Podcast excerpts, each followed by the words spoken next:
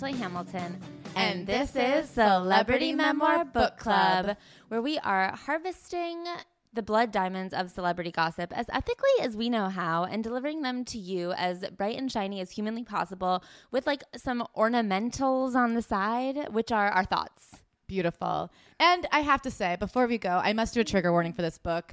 What am I trigger warning?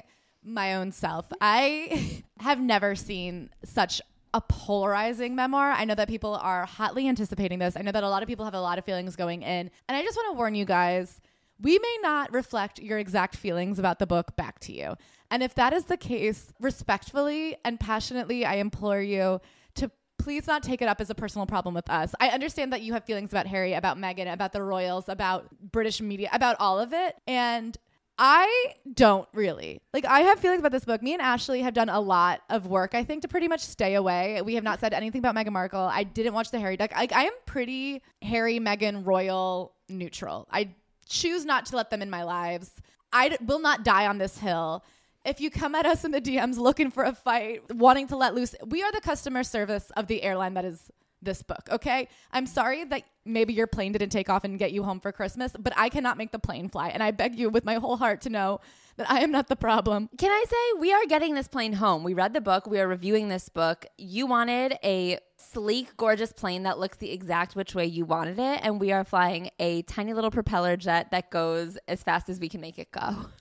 And so I'm just saying, I've had this before. I think Emily Ratajkowski was another really polarizing person. If you do not hear from one of us exactly what you wanted to hear, please, please, please just say, I guess I don't agree to yourself. We can't change anything. So yelling at us is not going to change anything for anyone. I agree with that. We are just two people with two opinions. And you can have your own opinion too. And I love that about the world. And I love that about literature. I love that there's so many books out there for everybody. And Speaking of literature and books out there for everybody, we actually are launching a community book club. So if you have opinions on books and you want to discuss it in a more active sense, we will be starting a book club on our Geneva. The first meeting is February 8th. We will be reading Crying in H Mart. Well, we will have read Crying in H Mart. So if you want to be a part of the book club, read that now. Join our Geneva. The link is in the show notes. And if you want to be a part of breakout discussions, there will be a sign up form. I'll send it on Geneva. I'll put it in the show notes. I'm really excited for this. So I think that people are rearing to chat about books, and that's where we're going to do it. And most importantly, we are coming to cities near you. You guys, LA is completely sold out. It's sold out in a week. We have a New York City show up on sale. When we did our November New York City show, it sold out in two days. So it seems really far away. It's in May, but please buy your tickets now because It's I- in April, so that's actually already sooner than you think. Oh my God, I had no idea it was coming so close. Please buy your tickets now if you have any interest in coming. And then also, we have Austin, Dallas, Seattle, and Portland are up for sale right now. I'm really excited. We'll sell out faster than you think. So please, if you have any interest, buy your ticket ASAP. I don't want you to be day of like, oh shit, I wanted to come because we will not be coming back to these cities for at least another year. So this is the chance. We love you. We're so excited to meet you guys. There's going to be meetups beforehand. I cannot wait. And I'm so excited.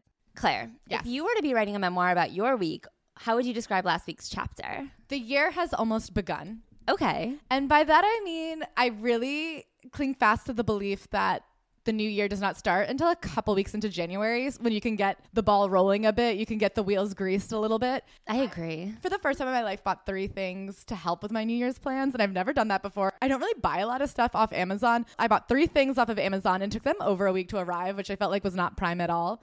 but I don't complain because I'm like, the workers are working as hard as they can. I can wait a little bit for my alarm clock. I got yesterday a gallon water jug, Wow. an alarm clock, and a phone locker that you put in and you put the time so that you can't touch your phone. wow, you're going to be the most hydrated offline bitch there is. I'm so excited. This week was a little the problem is that you want to hit the ground running when it's the new year, but then all these things kind of come up that can't you can't start your new life yet. And I think the first week you're like, okay, it's kind of still vacation, so I can't go now. The second week was Harry week for us, which obviously threw off the schedule. So this is not the week for me to become a brand new person.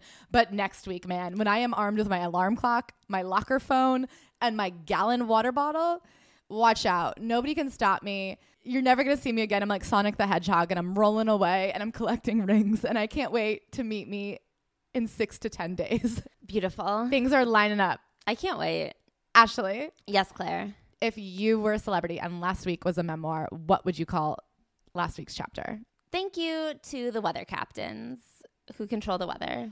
we could not be more misaligned this week. I woke up today and I was like, well, I guess we'll never have good weather again. It's so dreary and I can't get out of bed. Okay, but it's dreary, but it's not bitterly freezing cold. Okay.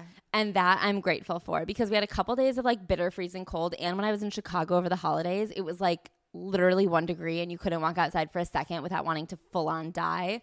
So the fact that it's been like 44 degrees is the best I could have possibly hoped for in January. And I'm really gauging it on a for January scale because I just moved, as you guys know, this week. It has changed my entire life. I am a whole new person.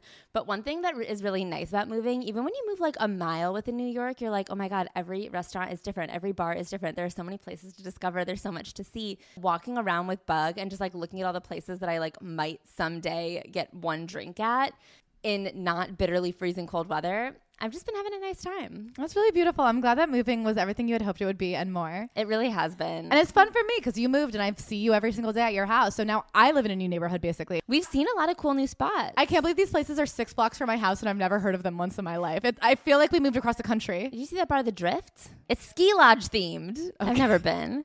Okay. Should we get into I guess there's nothing this? to do but to do it. Let's go.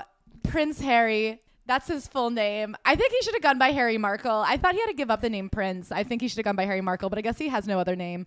Spare. Prince Harry was born September 15th, 1984. He's currently 38 years old, and as this book came out just yesterday, he is that age right now. He's 38. I also want to jump off and say I personally am not here to shred Prince Harry. I think that there's been a lot, as always, taken out of context online about how stupid this book is.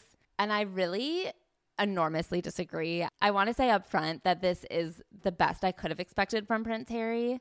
I don't know what more people wanted from him other than to just like say a thing that isn't true. But I do have problems with his overall thought processes that we'll get into, but they're not based on like a Spice Girls quote. The way that the headlines have been like, he got spanked by an older woman, that is not the focus of this book. Honestly, the focus of this book is the British press. And so I think that is why the British press has avoided a lot of what this book is about. I also do want to say, I think with a lot of the memoirs on this podcast, we're able to be like, who asked for this? Why did you do that? And I think if you're going to come in and be like, why did you even tell us that? You have to take responsibility. If you have logged in, excited for this episode, you are the reason that this book exists. I can't fault him and be like, why is that detail matter? The detail matters because his entire life has been endlessly analyzed and dissected and discussed and watched by the people. And so, like, he wrote this book because you guys wanted it.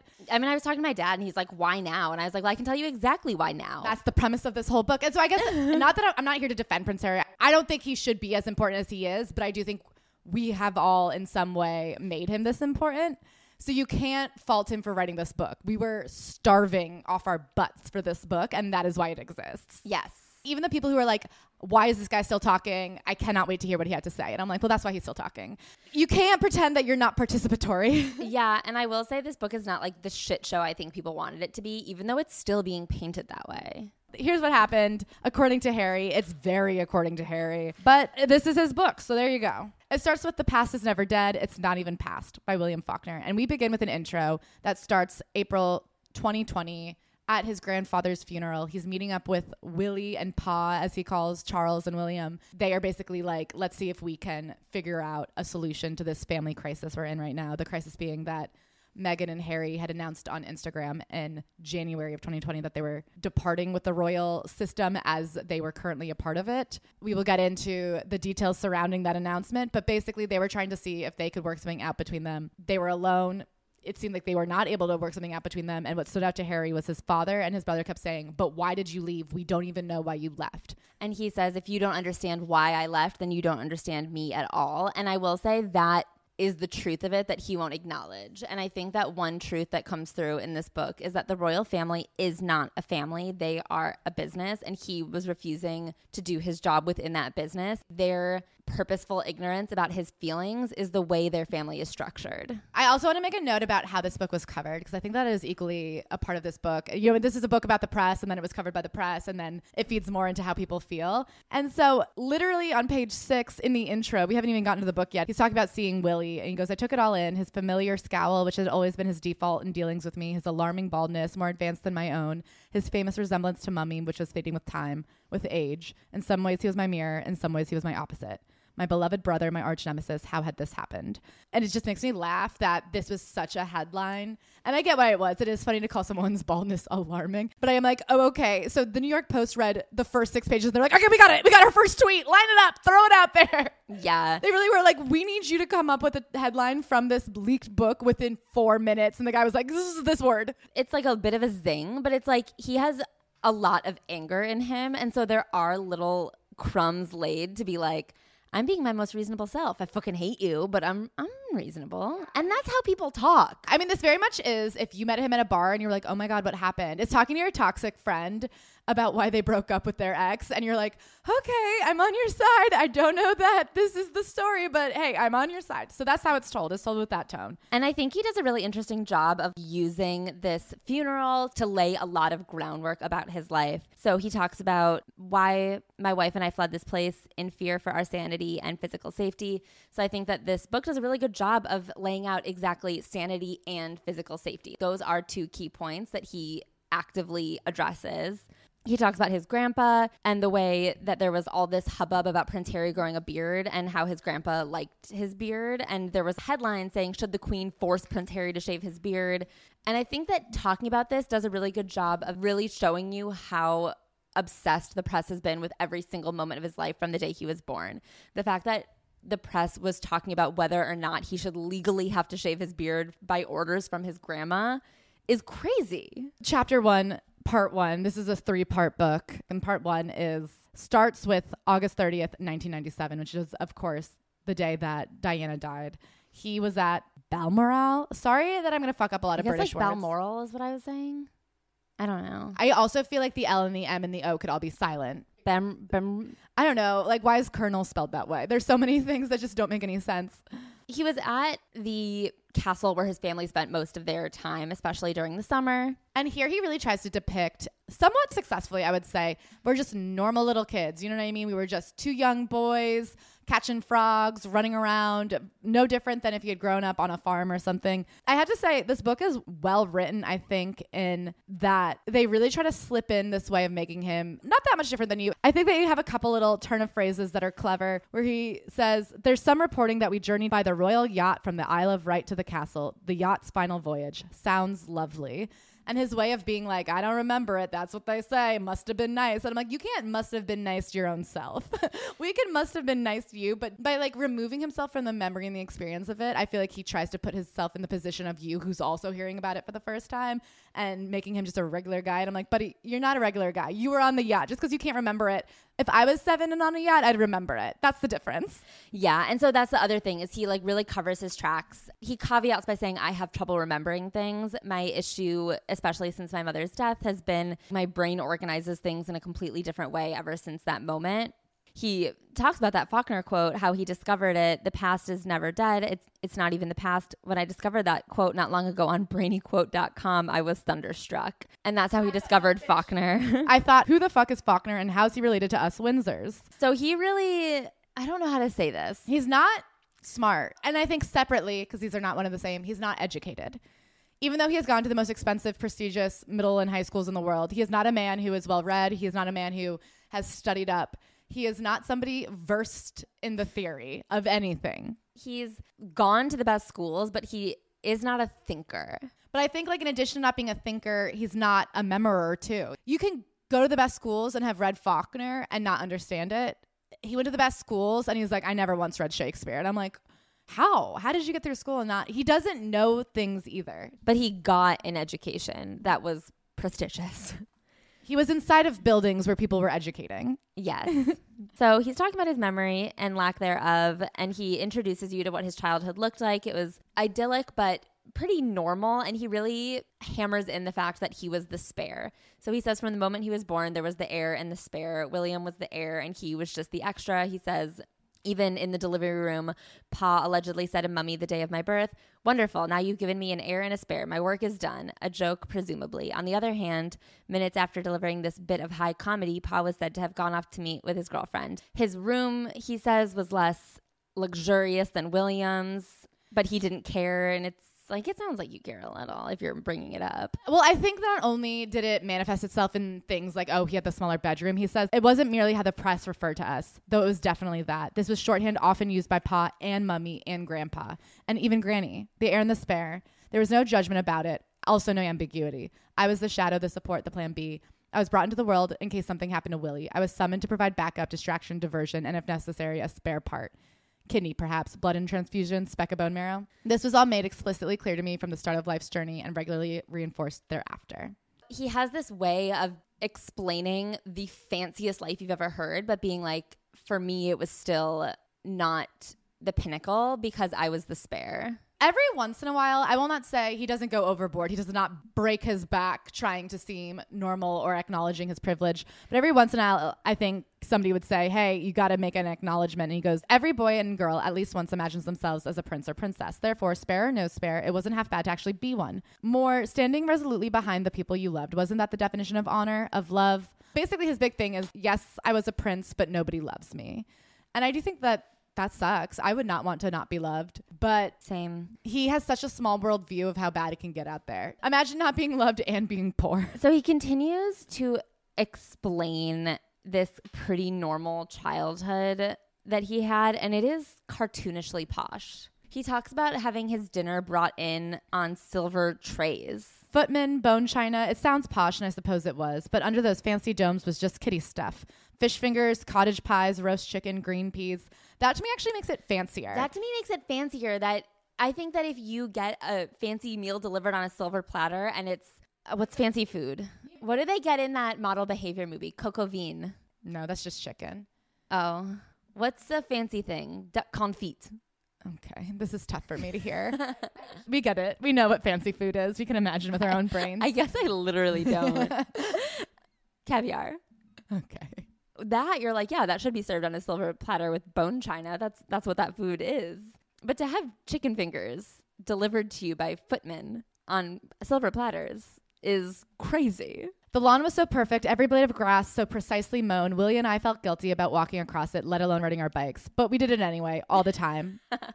Once we chased our cousin across the lawn, we were on quads. The cousin was on a go kart. So he kind of does these things of being like, it was so fancy. It was crazy. But obviously, it wasn't so fancy to him because he was still doing it. It's such a funny turn of phrase to be like, we felt guilty. Never once stopped us. I'm like, then I don't think you felt too guilty. He talked about Granny's piper, who would just kind of roam the halls because Granny liked to be awoken with bagpipe music. So this was just a regular night in the summer. They always spent the late summers up here in Scotland at this castle. It's where Granny liked to be.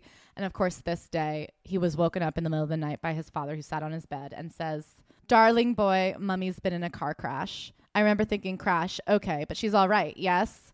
There were complications. Mummy was quite badly injured and taken to the hospital, darling boy. He can't believe it. The father said she didn't make it, but mostly what he remembers with startling clarity is that I didn't cry, not one tear. Pa didn't hug me. He wasn't great at showing emotions under normal circumstances. How could he be expected to show them in such a crisis? But his hand did fall once more on my knee, and he said, It's going to be okay.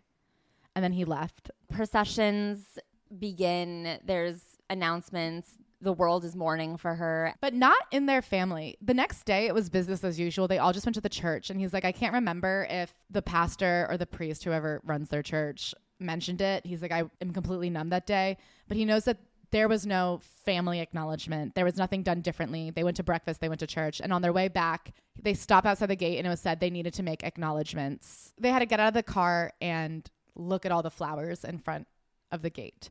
And he remembers reaching for his dad's hand because he was so overwhelmed by all the clicking and flashing of the paparazzi. And then he had so much shame about giving them what they wanted, which was a display of grief. Then a suspicion took hold, which then became a firm belief. This was all a trick, and for once, the trick wasn't being played by the people around me or the press, but by Mummy. Her life's been miserable. She's been hounded, harassed, lied about, lied to, so she'd staged an accident as a diversion and run away.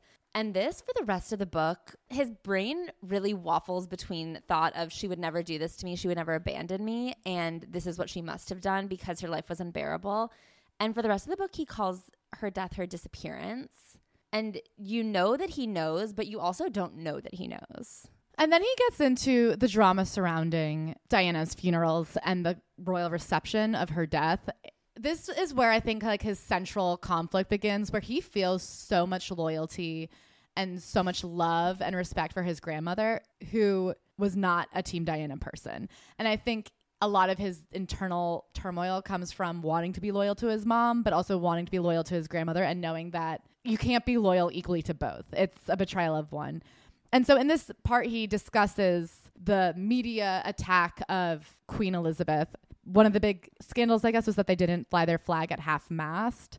They didn't care that the royal standard never flew at half mast, no matter what, that it flew when Granny was in residence and didn't fly when she was away, full stop. They cared only about seeing some official show of mourning, and they were enraged by its absence. That is, they were whipped into a rage by the British papers, which was trying to deflect attention from their role in Mummy's disappearance. Then there was a decision to have Harry and William walk behind the hearse carrying Princess Diana's coffin, and Princess Diana's brother was incensed by this idea. All the aunts and uncles on the Spencer side were like, you can't have children walk behind the hearse. That's barbaric. The royal family did that because they needed to give the media something to leave them alone for how mad they were. And I think this begins the pattern and how it works with the palace of it is a zero sum game for them with the media. One of them is always going to be down for the others to be up. It's a seesaw.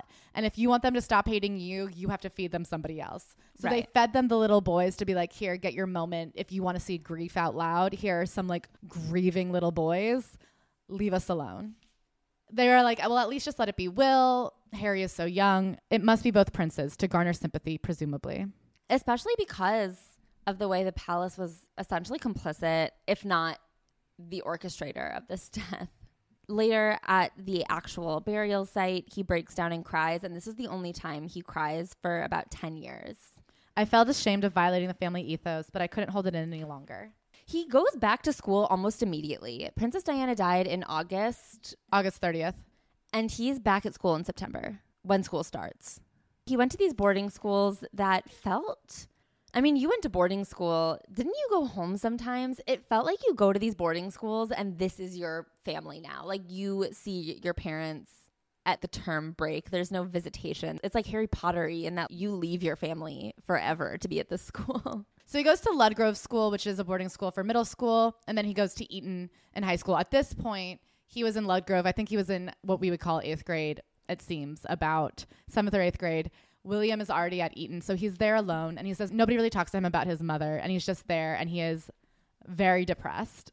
So there's all these weird things about the boarding school about like how the women wash your hair for you and the dress codes and everything. We do not have time to get into the details of how fucking weird high-end British people are. They are freaks. They are barbaric. they are crazy. Um, everything they do is like the weirdest thing I've ever heard all of this will be on the Patreon. We just can't go through every sentence with a fine tooth comb. We got to give you the overarching part of this book. The more wacky, fun details of this book, it'll all be on the Patreon this weekend. Finally, there's a break from school and he goes home to his dad, but his dad is like, We're going to South Africa. And he's like, Could we just stay home? And his dad's like, Nope, we've got to go meet Nelson Mandela and the Spice Girls. And he's like, and the Spice Girls, okay. So they go. And he's so excited because his dad is obviously very cold and distant, and he wants his dad to love him, as all children do. They want their dad's approval. So he's hopeful that this time alone will help them bond. But he says the truth was, Pa's staff had hoped a photo with him standing alongside the world's most revered political leader and the world's most popular female musical act would earn him some positive headlines, which he sorely needed. On the way home, I told myself the whole trip had been a smash, not only a terrific adventure, but a bonding experience with Pa. Surely life would now be altogether different. It's really sad that he has these moments where, you know, when you are with a friend or like an acquaintance and you happen to take the train in the same direction or something and you have a great convo and you're like, now we're best friends. Like, I think we're really cool now. And then they don't follow you back on Instagram. That's his dad. He says, other than fleeting moments, Pa and I mostly coexisted. He had trouble communicating, trouble listening, trouble being intimate face to face. On occasion, after a long multi course dinner, I'd walk upstairs and find a letter on my pillow. The letter would say how proud he was of me for something I'd done or accomplished. I'd smile, place it on my pillow, but also wonder why he hadn't said this moments ago while seated directly across from me. Something crazy to me about royal families is I always thought it was just very instinctual and normal to like love your kids, but they seem to have bred it out of themselves. they seem to have no fondness or attachment whatsoever to the babies that come from their loins. The next couple chapters really just go through his experience at school. He's singled out a bit for being a prince, which he really doesn't enjoy. But overall, it doesn't seem that notable. He does make one mention. He's talking about doing charity work at mental hospitals. There's a mental hospital near his school. And his dad jokes about one time going to a mental hospital where he was like, I'm the Prince of Wales. And another guy was like, No, I'm the Prince of Wales. And he's like, who knows which one of us is the Prince of Wales? Maybe that's your dad. Maybe I'm the crazy person. And he'd laugh and laugh, though it was a remarkably unfunny joke given the rumor circulating just then that my actual father was one of Mummy's former lovers, Major James Hewitt. One cause of this rumor was Major Hewitt's flaming ginger hair, and, but another cause was sadism. Tabloid readers were delighted by the idea that the younger child of Prince Charles wasn't the child of Prince Charles. They couldn't get enough of this joke for some reason. Maybe it made them feel better about their lives. Never mind that my mother didn't meet Major Hewitt until long after I was born. The story was simply too good to drop. If Pa had any thoughts about Major Hewitt, he kept them to himself. Later, Camilla starts playing a bigger role in their lives. I guess she had always been around in the background as Pa's girlfriend. And once Diana passed, she started moving forward to be a little bit more prominent in their lives. She met both Harry and William. He claims that they would forgive her and allow her to be a part of their lives because they were happy she made their dad happy. And this is one of the running themes through this book is that Harry just wants everyone else in his family to be happy. However, when other people in his family say that about him, he doubts them. He's like, "Well, you don't really care if I'm happy, but I do just want you to be happy." But he says him, him and Will were like, "Listen, if you like her and she's making you smile for the first time, God bless but please do not marry her. Their one request was that they do not get married. He does address a lot of things head on, but there are a number of things where I wonder if those head on moments are diversions from other things where he's not being altogether honest. And I don't think he owes it to us necessarily, but I do think that there's, I'm a little suspicious. Camilla comes in the family and he says they meet her. They don't like her. They don't love her. They're like, fine, if you're here, I guess it's good that dad likes you and it's good that you're not an evil woman but we're not your biggest fans. You're not our mom. Shortly after our private summits with her, she began to play the long game, a campaign aimed at marriage and eventually the crown, with Pa's blessing, we presumed.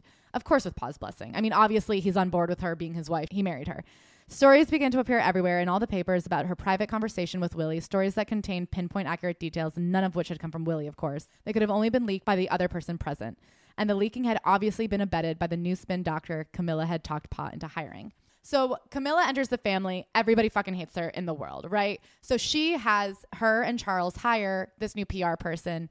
And essentially, I feel like Harry tries to make it seem like this is where it all began the tit for tat with the press of, I'll give you my son if you give me a good headline. I have a feeling it predated this. I have a feeling this is just the way things were.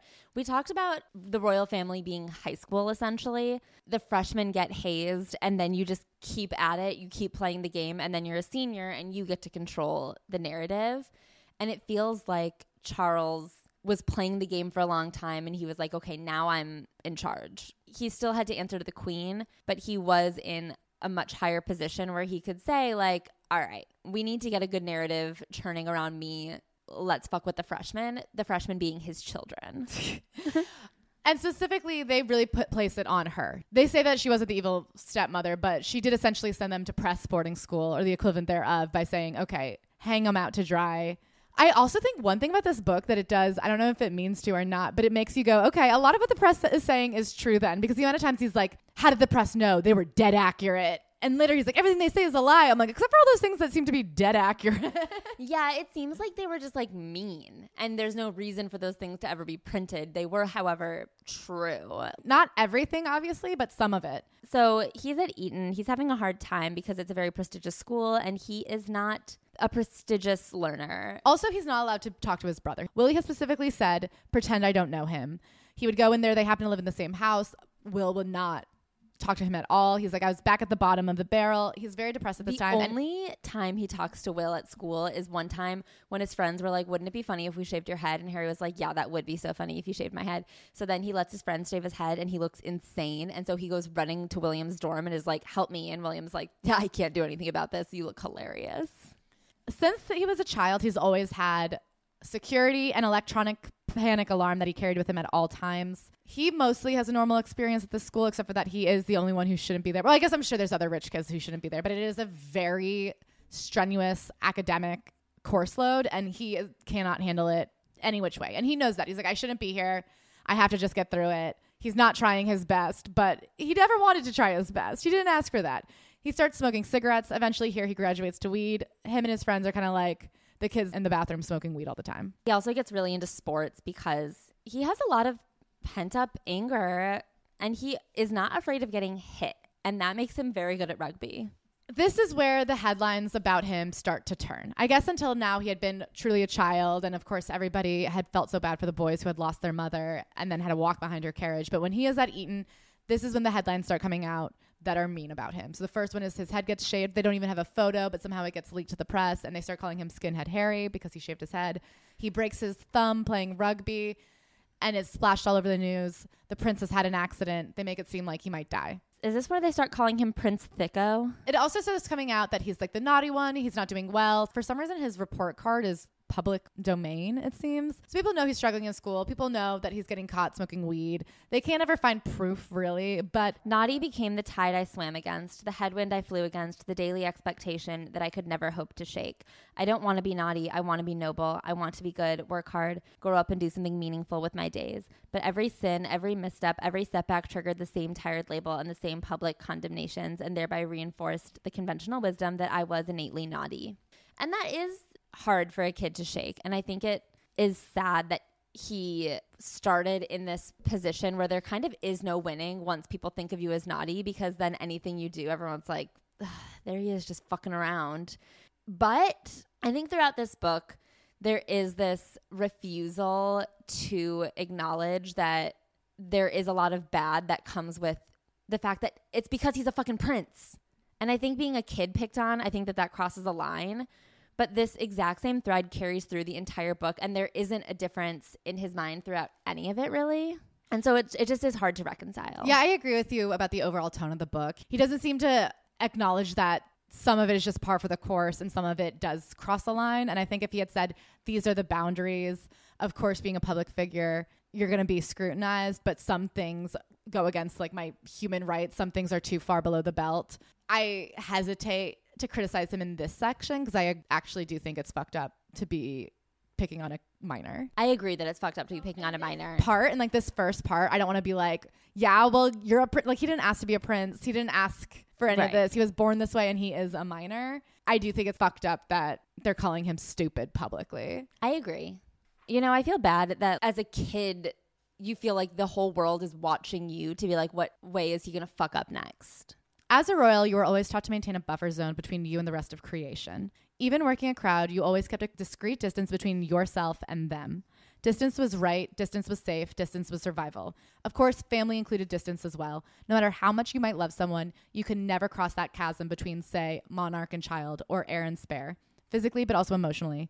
It wasn't just Willie's edict about giving him space. The older generation maintained a nearly zero tolerance prohibition on all physical contact. No hugs, no kisses, no pats. Now and then, maybe a light touching of cheeks on special occasions. The only place that this ever seemed to dissolve was when his family took trips to Africa. It felt like there he was able to be loved. They were able to hug. They would get around a fire and actually be very warm with one another. And it creates this real affinity for going to Africa to feel at home. And not with his family, but with the guides and the tour guides and the the trackers and the people that they were with. Here, he felt like for the first time he felt like loved and was shown affection. Making people laugh is really important to him. So in this one night when he's gathered with the whole family and making everyone laugh, and his Gan is really giving him the credit that he wants. He says, This was my family in which I, for one night at least, had a distinctive role, and that role for once wasn't the naughty one. So when his family is, is in their most formal stature, he's the naughty one, the spare, whatever. And when they're just being people, he'll always point out these moments where everything was good and everyone viewed him as something more than just the bad one. That is how it works. On duty, he's kind of a sacrifice, and off duty, they're having a fun time. And he wants to just be off duty. And you're like, yeah, you just don't want to be in that formal position. That's a, a position you never liked. And then 9 11 happens. He just says that he's at school and he's like, "Oh man, what can we do to help?" And they're like, "I don't know, man. You're at a really posh British boarding school. Probably nothing." I also want to read this really funny line. He's still rambling about what school was like. Him and his friends were smoking pot in the bathroom, and then we'd all head to one of our rooms and giggle ourselves sick over an episode or two from a new show, Family Guy. I felt an inexplicable bond with Stewie, prophet without honor. That's such a high high schooler thing to say that I can't believe he's writing it as an adult. He has a lot of stunted, stone teenager moments in this book where I'm like, you needed to go to college to or to have a real job so someone could be like, you're fucking stupid. Like he talks about how his brother bullied him, but not directly. He needed less passive aggressive, ignoring bullying and more head on. Don't compare yourself to Stewie from Family Guy bullying. You're an idiot. He's very like California stoned. At one point in high school, he looks out the window and sees a red fox, and he's like, "You and me, man. I'm more connected to you than any student at this school." I'm like, "That's truly not true." And if you believe that you have more in common with a fox in the woods than you do with any other human being, that's a you problem. You need to reevaluate yourself. But throughout this high school time, he is very depressed. And I think nobody had the words where he lived to say that. The illusion of mommy hiding, preparing to return, was never so real that it could blot out reality entirely. But it blotted it out enough that I was able to postpone the bulk of my grief. I still hadn't mourned, still hadn't cried, except for that one time at her grave, still hadn't processed the bare facts. Part of my brain knew, but part of it was wholly insulated. And the division between those two parts kept the parliament of my consciousness divided, polarized, gridlocked, just as I wanted it. Sometimes I'd have a stern talk with myself. Everyone else seems to believe that mommy is dead, full stop. So maybe you should get on board.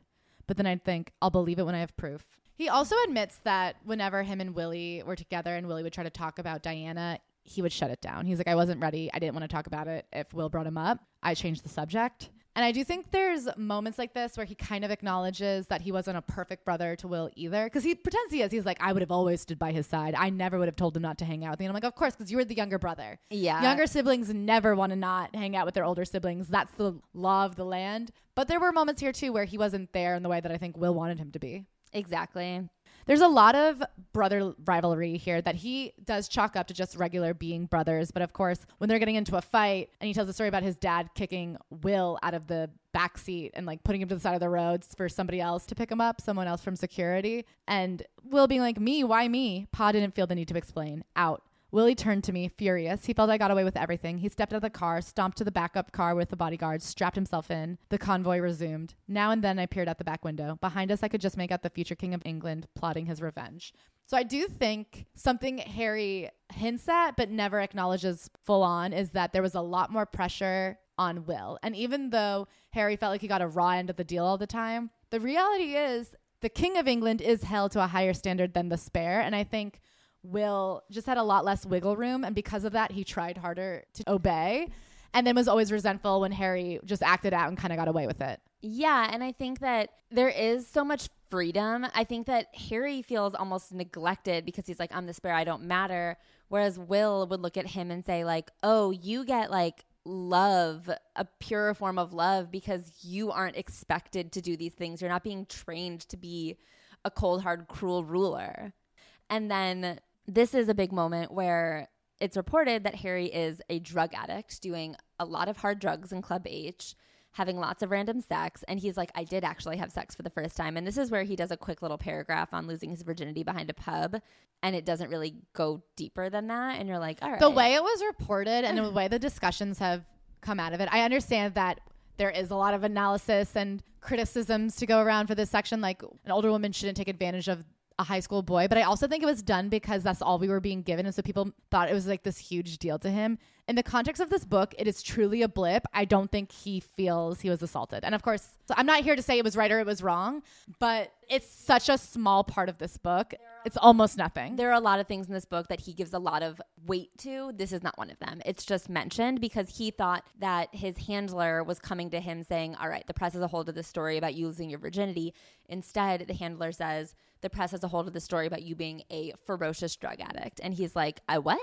He's like, Well, we'll just kill that story, right? And this, they don't. So this is the first time that I think his dad fully serves up Harry on a platter for his own PR spin. I think mm-hmm. that there have been moments hinting at it, leaning into it before, but this is where the spin doctor, Marko said, had decided the best approach in this case would be to spin me right under the bus. In one swoop, this would appease the editor and also bolster the sagging reputation of Pa.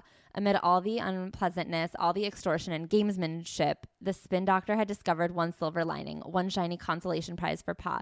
No more unfaithful husband. Pa would now be presented as the harried single dad coping with a drug addled child. So this was Harry specifically being painted down on the seesaw so that Charles could be up. And so, of course, it comes down. He's upset. And he says he calls Will for support I couldn't speak. He couldn't either. He was sympathetic and more raw deal Harold. At moments, he was even angrier about the whole thing than I was because he was privy to more details about the spin doctor and the backroom dealings that had led to this public sacrifice of the spare. And yet, in the same breath, he assured me that there was nothing to be done. This was Pa, this was Camilla, this was royal life. This was our life. He's beginning to deal with the press more head on. The story he gives is his handler, Marko, is like, listen, they say that they have a photo of you doing cocaine that the editor is willing to lock up in a vault forever if you meet with him so he can tell you how dangerous your lifestyle is. And Harry goes, It's impossible. It's not true. I've never done cocaine. There's no way I'm meeting with this guy. If I meet with him, I'm basically admitting it's true. I won't talk to him. And he walks away and he pulls it off. And of course, he's like, I had been doing cocaine, but I knew they didn't have a photo. So I kind of called their bluff. And it was his first time. He was like, All right, Harry won. Press, I mean, press 1000, but Harry won.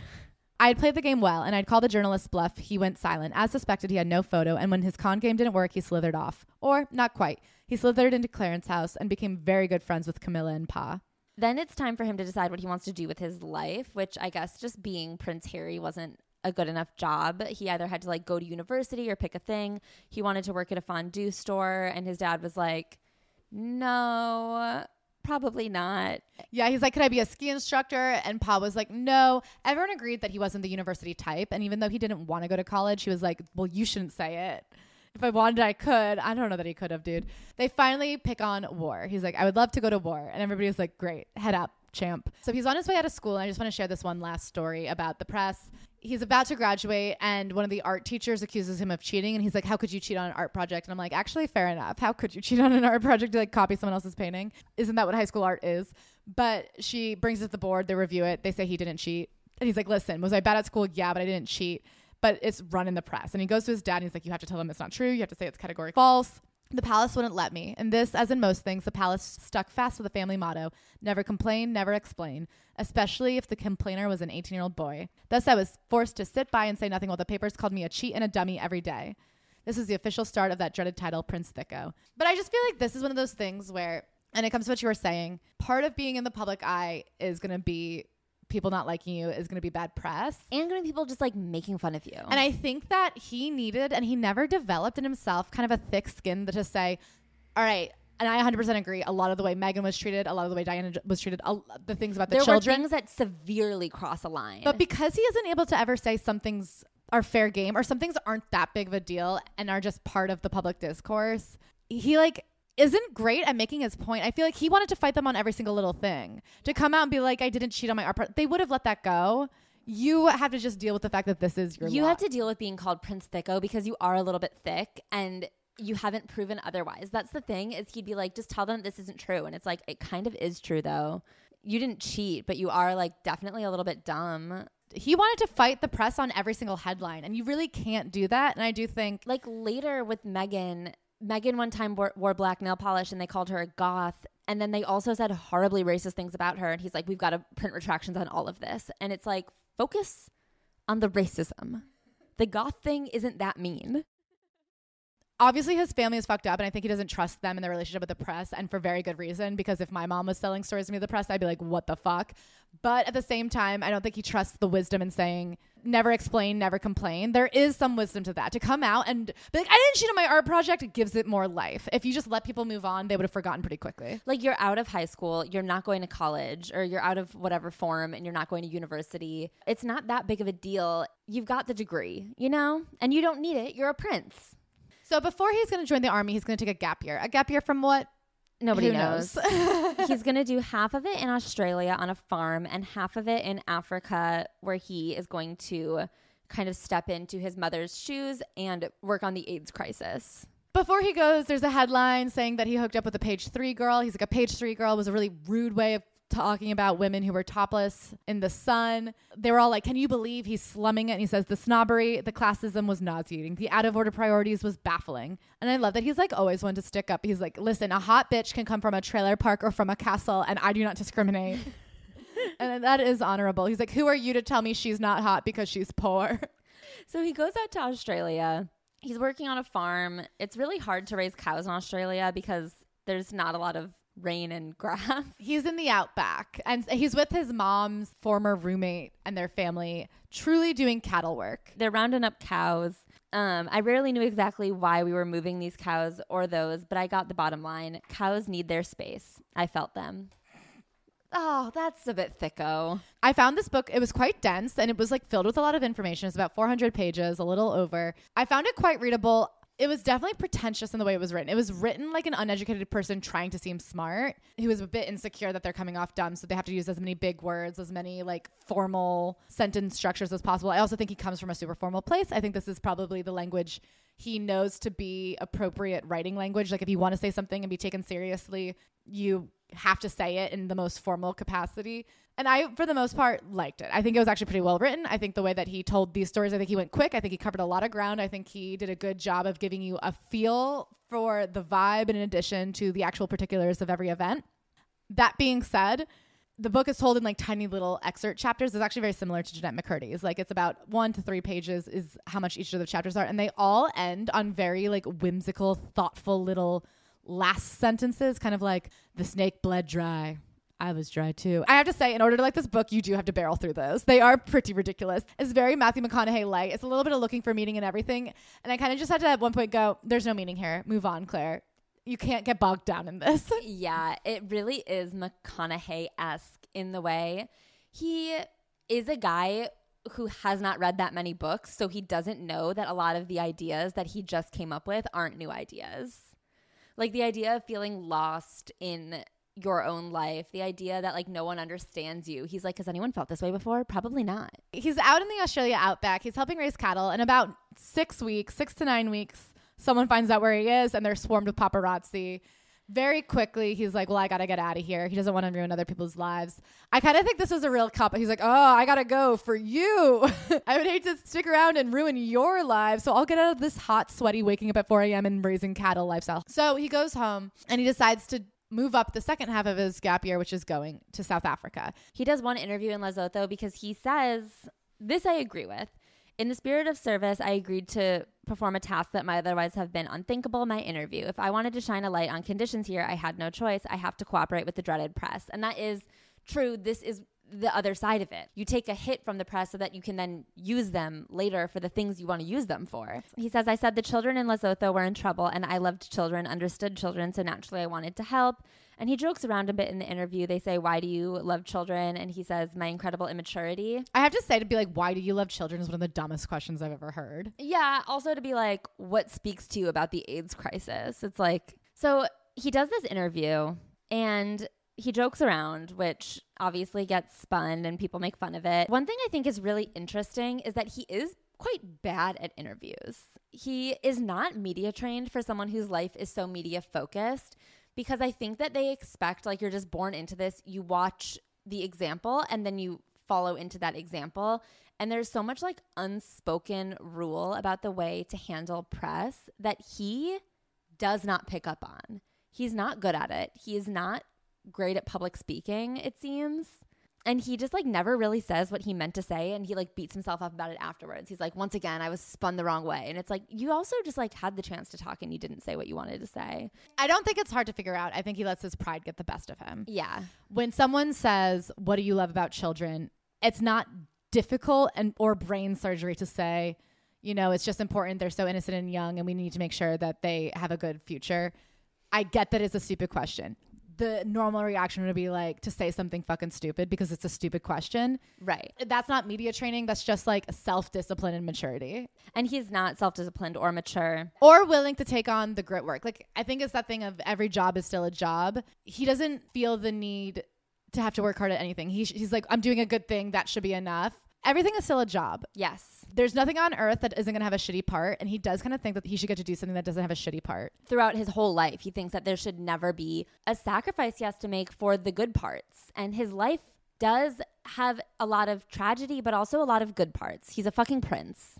His dad was upset that he did this interview. Pa was dead set against me addressing the topic. He didn't want either of his sons speaking about Mummy for fear it would distract from his work and perhaps shine an unflattering light on Camilla. And I think this is a really important little section that he brings up a few different times. His dad really does not like them discussing Diana with the press. He does not like them doing anything that will not have him and Camilla be the center of attention and the center of good. Then when he's in Africa, he texts a girl that he met one time, and they thought that she wouldn't answer because they thought Prince Harry calling sounded like a prank, but she answers.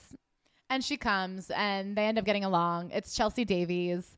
And this begins their few year relationship. They get along because she is unpretentious. She doesn't really care about the royal stuff he claims. She doesn't have throne syndrome, which is, it was similar to the effect that actors and musicians have on people, except with actors and musicians, the root cause is talent. I had no talent, so I'd been told again and again, and thus all reactions to me had nothing to do with me. They were down to my family, my title, and consequently, they always embarrassed me because they were so unearned. I'd always wanted to know what it might be like to meet a woman and not have her eyes widen at the mention of my title, but instead to widen them myself using my mind, my heart.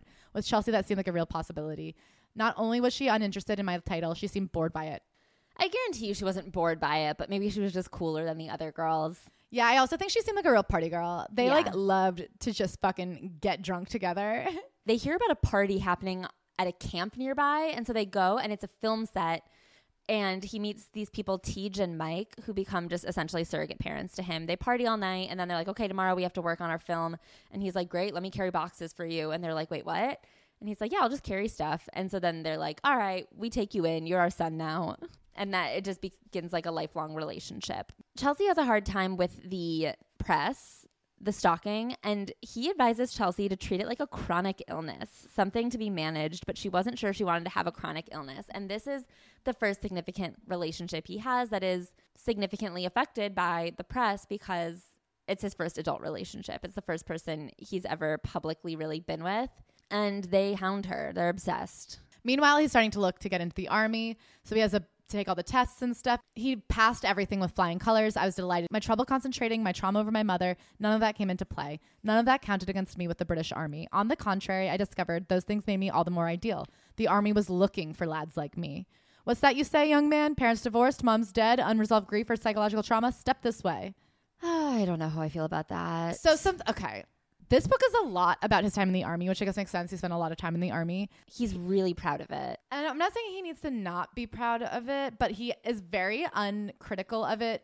And even to make a joke like that, like the army loves people that are mentally unwell. I'm like, I don't know, man. Do you have a second thought about that? Do you think that that's good or do you think that that's bad? Do you have any thoughts whatsoever on the fact that this life or death situation Is preying upon kids who have troubles? We'll get into that later because there's another 100 pages about his time in the army. First, we have Camilla and Charles's wedding.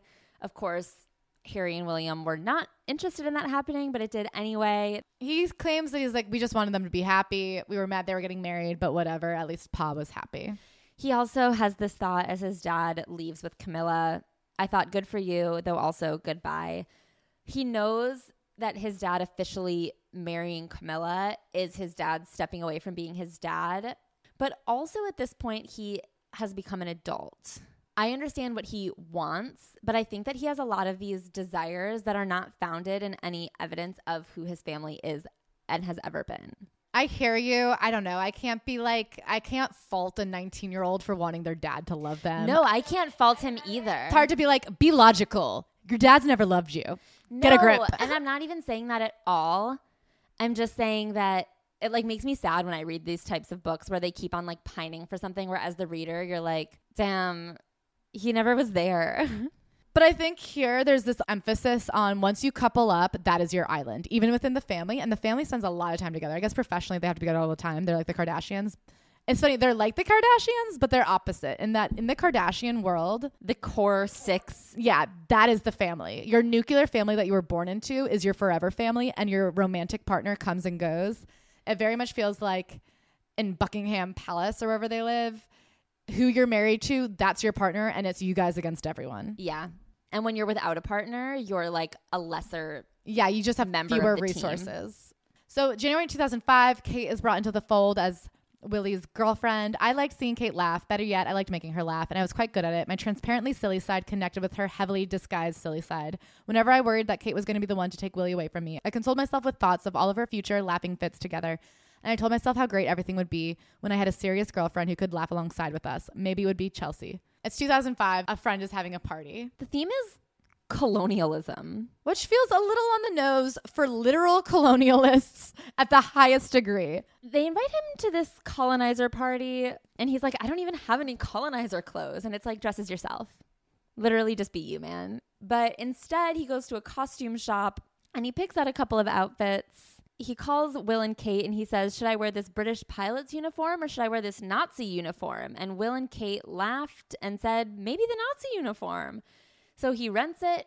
He puts on a Hitler mustache and goes to the party dressed as Hitler. He says nobody at the party looked twice at his costume, but then someone took a photo and sold it. And they didn't even sell it to be like, look at the prince dressed up as a Nazi. They sold it to be like, this is a party where the prince is. And then they were like, is he dressed as a Nazi? And, they were like, yeah, why? so he has a couple of moments throughout this book where he does something really racist or ignorant. And he always explains it by being like, I literally didn't know and no one told me. And you're like, I get that, but maybe that's the problem are we not going to look at that as a problem that you were like a 20 year old man at a party full of people who like didn't think Nazis were bad? I don't know. That's like a reflection perhaps to be had at a later date. And then, you know, everyone gets really mad at him. He's like, I just didn't know. I'm sorry. And he like meets with a rabbi, and the rabbi is like, just learn and grow and like continue to educate people about the Holocaust. And he's like, You're totally right. And I'm like, But have you? I have to say, and then five years later, he was in Germany anyone he's like I finally took the rabbi up on his idea and I went and looked at the museum it's so fucked up what was over there I was like it took you 5 years to get to the Holocaust museum it should have been faster and I'm sure there's a Holocaust museum in London to be honest with you he urged me not to be devastated by my mistake but to instead be motivated to become a teacher of this event Henners so his friend who passed away who wanted to be a teacher I thought would have liked the sound of that Henners with his love of teaching. And it's like, okay, that is so beautiful. Have you taught anyone? Seems like no. He also talks about like calling his father, and his father's always like, Oh, darling boy, how could you be so foolish? My cheeks burned. I know, I know. Foolishness of youth that he remembered being publicly vilified for youthful sins, and it wasn't fair because youth is a time when you're, by definition, unfinished. You're still growing, still becoming, still learning. And he's like, I had had intimate conversations leaked, past girlfriends have been interrogated. What the fuck are they teaching at Eton where they skip the Holocaust? the royal family does not care about any actual ramifications of their actions. To them, it's all good press or bad press, and all press moves on. And that's kind of his dad's attitude. Yeah. That was like a tough read, to be honest with you.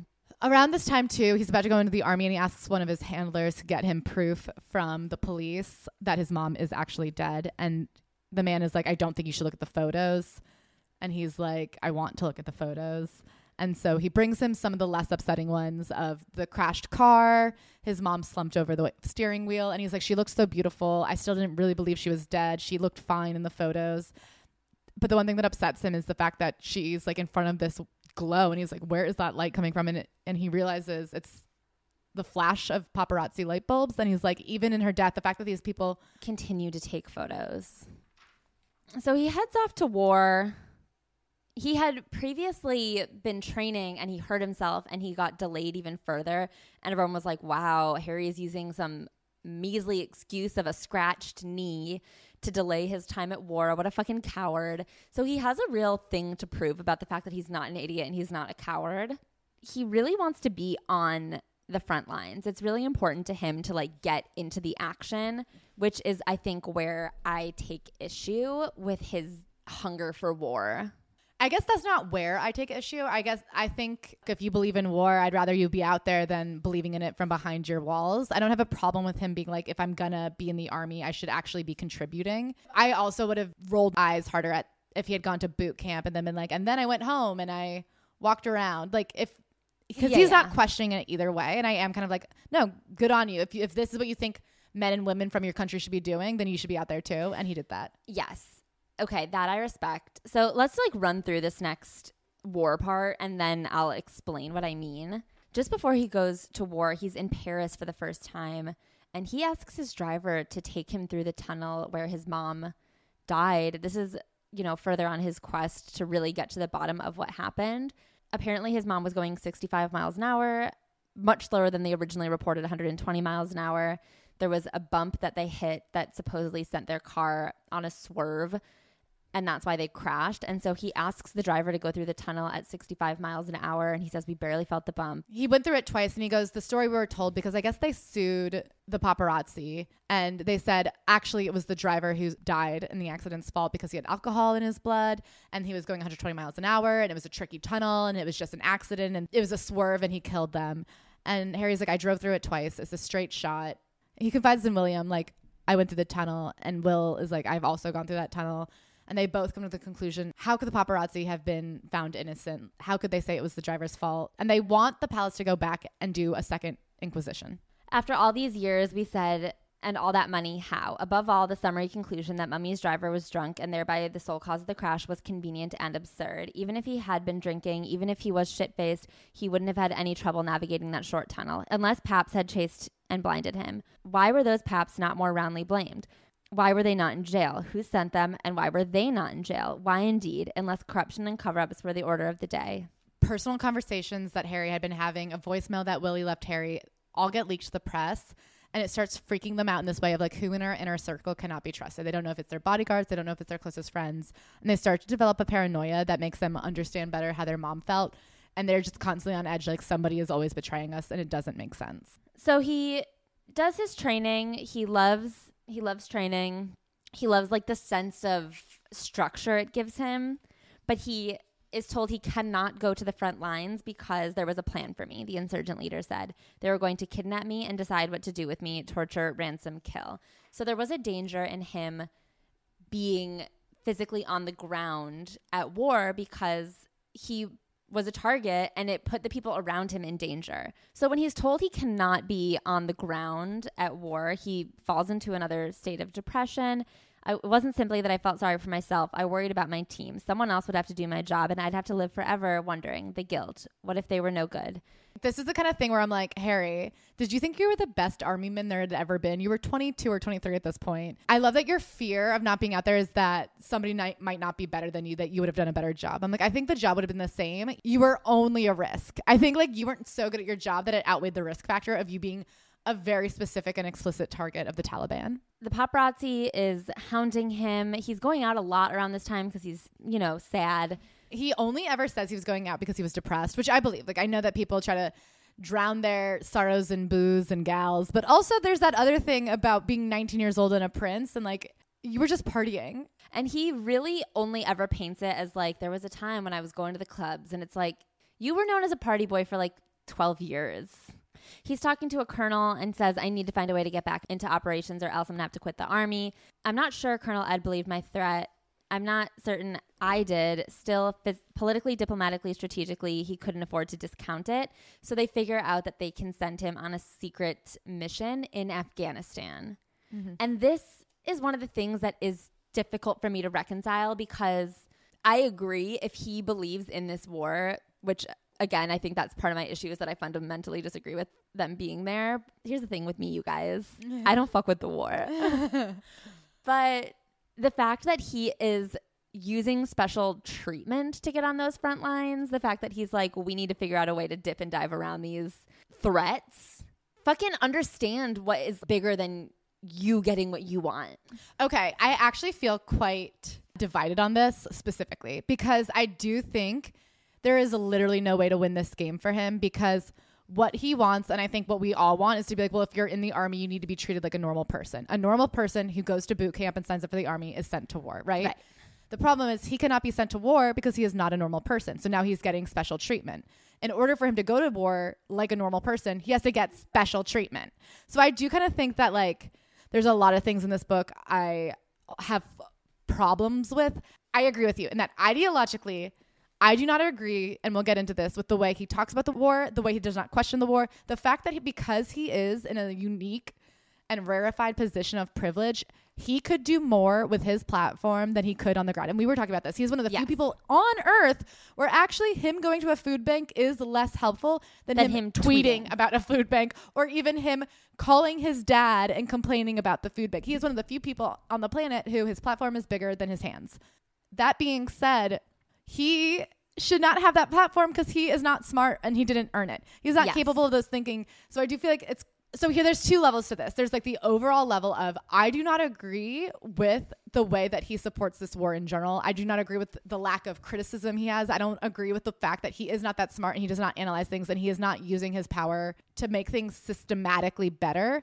I do think within his line of thought, the fact that he's taking kind of like the hook, line, and sinker society's thing about no matter what, we support the troops, we go to the army, defending your country is the most noble thing a th- person can do, which is something that we, we are all fed.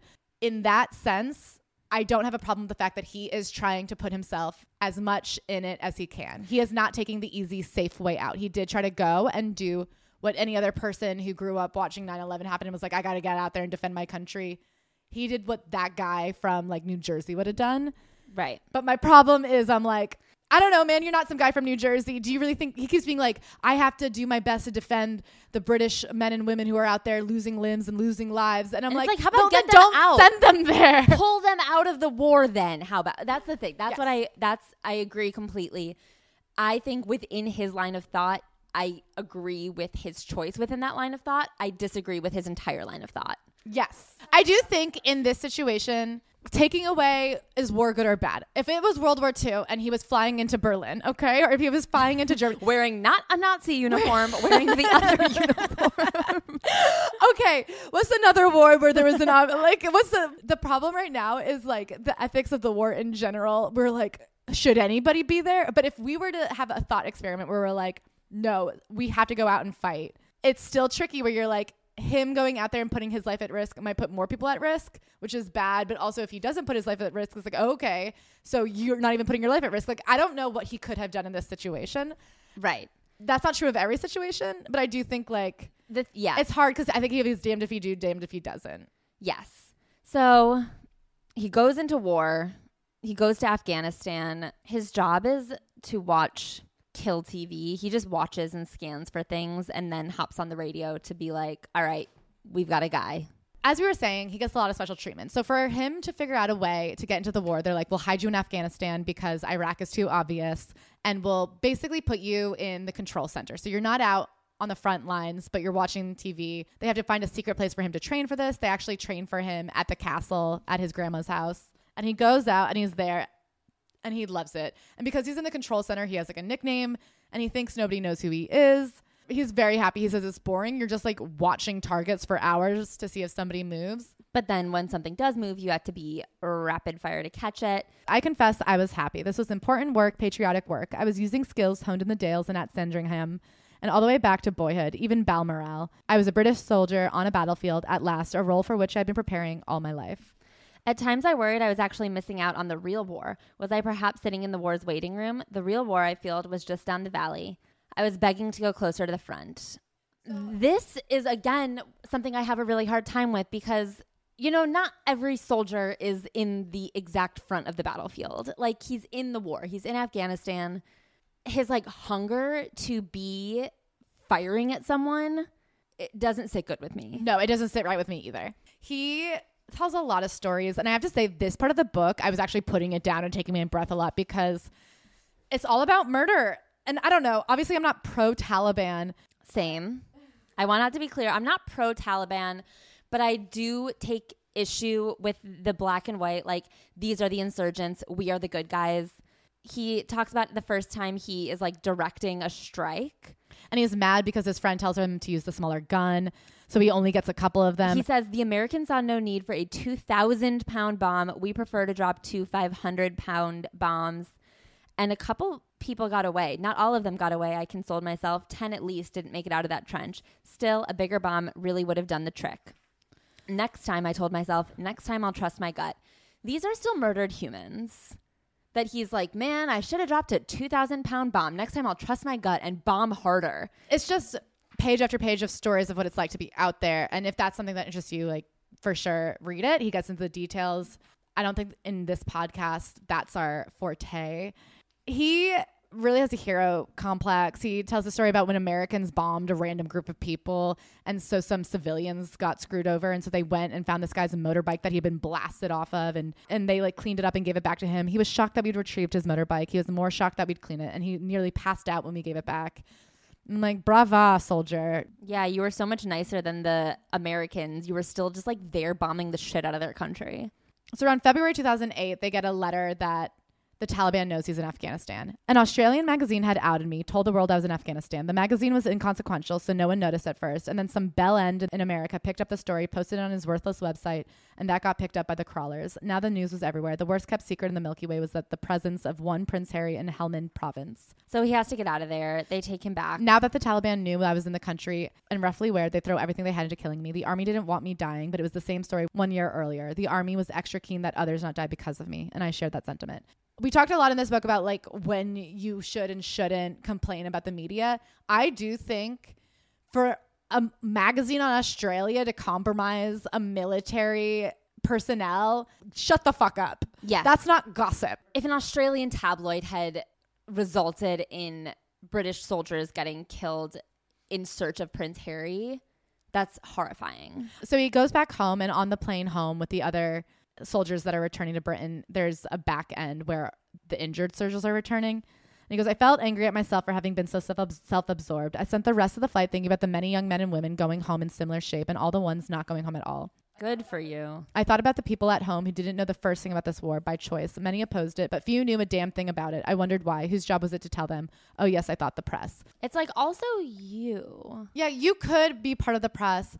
When I was reading this section, it was stressing me out because obviously I don't think war is a good thing, but I also will just say I'm not informed enough or smart enough to have like the answer to what to do about war. Same. But there is something about his lack of attempt to look into it, to think about the greater problems. He is sad that people don't do more for injured veterans. I think nobody would disagree. Nobody's like, "Oh, you should come back from war and have to live on the street." But at the same time, he never questions why were they sent in the first place.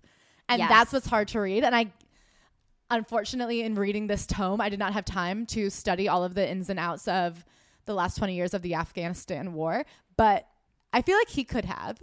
Right. and he doesn't. He doesn't. And I get that we're saying this as Americans who are a part of a system that is fucked. But I also want to say the fact that he is so confident walking into Afghanistan saying, We are the good guys, those are the bad guys, when he is a member of a direct bloodline of peak colonizers. It's very stressful especially when you juxtapose it later with his very personal and shallow criticisms of the racism of the press. He never really criticizes the inherent racism of the country, but he does criticize the racism of the press. Yes. And then for him to also be like, anyway, there I was blowing up as many people as I could find in Afghanistan. And you're like, okay, do you see this as at all part of the larger history of your country? He's so immediate in his perspective. It's so this is wrong. What they did to you is wrong.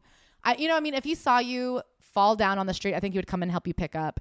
If he saw you fall down on the street, he would come pick you up. If he saw that there was a crooked sidewalk that made people fall down every day, he'd be like, "What could we do about it?" He'd be like, "That's just the way it is, and all we can do is I can stand there and shake people's hands as they put Neosporin on it. Yeah. Yeah. That's exactly what he is. He didn't even think to look at the sidewalk. And then when somebody says, hey, all that money going to the Royals could go to the sidewalk, he's like, no. But if the money didn't go to the Royals, how would I be here right now shaking, shaking your, your, hand? hand. so he's having a hard time with Chelsy because of the baggage that comes along with him. She liked me, loves me, I guess, but she doesn't like the baggage that comes with me, doesn't like everything that comes with being royal and the press and so forth. And none of that is ever going away. So what hope is there? He wants really badly to be a husband and a father, but he's having a hard time finding a relationship with someone who's okay with that. And I think it's because he refuses to date inside of the blue blood channels, which I respect and I understand. Well, I wouldn't even say that personally. At this point, he's what, 23, 24? Yeah. I think he can't find someone to marry because he is like a 24. He's like a hard partying person who's deployed constantly who likes other people who party. I will say around this time, Chelsy is freaking out about the way she's being stalked. Her family is being stalked and she doesn't know what to do. And one of his handlers and bodyguards, Marko, goes, Go out to your car. I have an idea. And sure enough, there is a tracking device on the underside of her car. So they break up because she's like, I don't want to live like this. And he's like, Fair enough. He dates Caroline Flack. May she rest in peace. Very briefly. I think they have a flirtation and then the press gets wind of it and then they're like, never mind, bye. And it immediately ends because it's just not worth it with the press hounding. I think he brings this up specifically because he sees her as another victim of the press. So he meets with a general. He's just bopping around. He's really starting to lose his mind. He's quite directionless without being actively in the army. So he talks to a general. The general is like, well, what if you became a pilot? That could be quite a bit safer. And he's like, great idea. So the thing about being a pilot is Iraq and Afghanistan, they don't have any air people. They actually have pretty good weapons on the ground and they're very hard to beat because they're so good at camouflaging and stuff, but they don't have a single plane. So in theory, if Harry was always in the sky, they couldn't get at him. And in that sense, everyone else would be safe because he would be like a non-starter for Taliban targets. But the problem is Being a pilot is hard. and they're like, it would take two years of schooling. And he's like, why would I go to two years of school? Let me do it. And they're like, no. And on top of it being hard, and this is something that's not even addressed, it's highly coveted. So for him to be like, if you do the work, we will hand you a very competitive position. He's like, the work. in conjunction with the rest of the chapter, none of this really sits right with me because now he's already been to the front lines. I get that he feels he has to go to do his duty. But the fact that now he's like, what loopholes, what strings can we pull to get me back there? Because it's very important to me that I sit there and physically shoot at people. so around this time, it's right at the turn of 2009, a video goes viral of him using a slur for a person from Pakistan. The video was a few years old. From his perspective, he was like, it was innocent enough. That was his nickname. I didn't know it was a slur. I'd heard per- people use that word all the time. I didn't know it wasn't. I thought that's just what you called someone from that country. And this again is him just like really digging his heels into the I didn't know better. And it's like, I get that. everything is personal for him and he's never willing to reflect on the larger problems. Okay, so you didn't know that it was wrong. So you made a mistake that you wouldn't have made if you had had the information. And the problem was that everyone around you didn't have the information. Do you think that that's a problem? What are you changing about that? So then there is a break in the scandal about who is getting all this information about them. And it turns out their phones have been hacked by the press. And there's been a lot of hacking and a lot of really illegal journalism. There are people who have spread lies about him specifically that he's very excited to see go down. At this point in time, as well, he is living with Will. Will is also training to be a search and rescue pilot. And so they're living together, training together, and as close as they've ever been. It's like the best time in their relationship. However, they go to give an interview about what it's like to live together. And Will completely makes fun of Harry in this way. He's like, he snores, he's a slob. And Harry's like, no, I'm not. No, I don't. This is a thing of him not being able to discern any jokey, ribby press versus hard libel. he looks back he goes i see now that he was very jealous probably because we had both been training for the same job but obviously the palace said of course will can't go to war he's going to be king harry could die. We don't really care. Yeah. he's the backup anyway. And he's like i think will was just jealous. I should have figured out how he might have been feeling. I knew all too well the despair of being pulled from a fight for which you've spent years preparing. It's interesting because he pins it to very specifically Will is jealous that Harry gets to go to war and not Will is jealous that Harry has the freedom to do things he wants to do. as the older sibling, not that I relate to Will in any way, but I do relate to that feeling of when somebody's like, well, it's just easier for you. And you're like, it's not easier for you. I'm just trying harder. Yeah. the reason I didn't get in trouble wasn't because it came easier and everything was easier for me. It's because I like took great pains to not get in trouble. I was scared to get in trouble. I didn't follow the rules because that happened to be my instinct. I followed the rules because I was told there was rules and then I made sure I was following them. Yeah. So then he's mad at Harry because Harry doesn't always follow the rules and it's still fine. And Will is like, Well, I was told that if I didn't follow the rules, horrible things would happen. And it turns out that's not really true. Then he has to go learn how to fly this helicopter and he is really pissed because he has to do homework. I thought, could anything be crueler? Promise me a helicopter and hand me a stack of homework? Man, shut up. if you're interested, a lot of info about what it's like to learn to fly an Apache. If you had told me an Apache is what they flew in Avatar, The Last Airbender, I would have been like, yes. So I have no idea what an Apache is. So he's deep in flight training and he goes back to Africa to hang out with Teej and Mike for a bit. And they are all very impressed by the fact that he has become so much stronger and more mature. He just, he loves to point out his little heroic moments. And I think that that is important for us to point out because it's important for him to point out. So he says here that he's talking to Teej and Mike and he's really starting to see all the problems in Africa including about poaching. And he says, I was the only person they knew who had any kind of influence, any kind of global megaphone, the only person who might actually be able to do something. What can I do, Mike? Shine a light.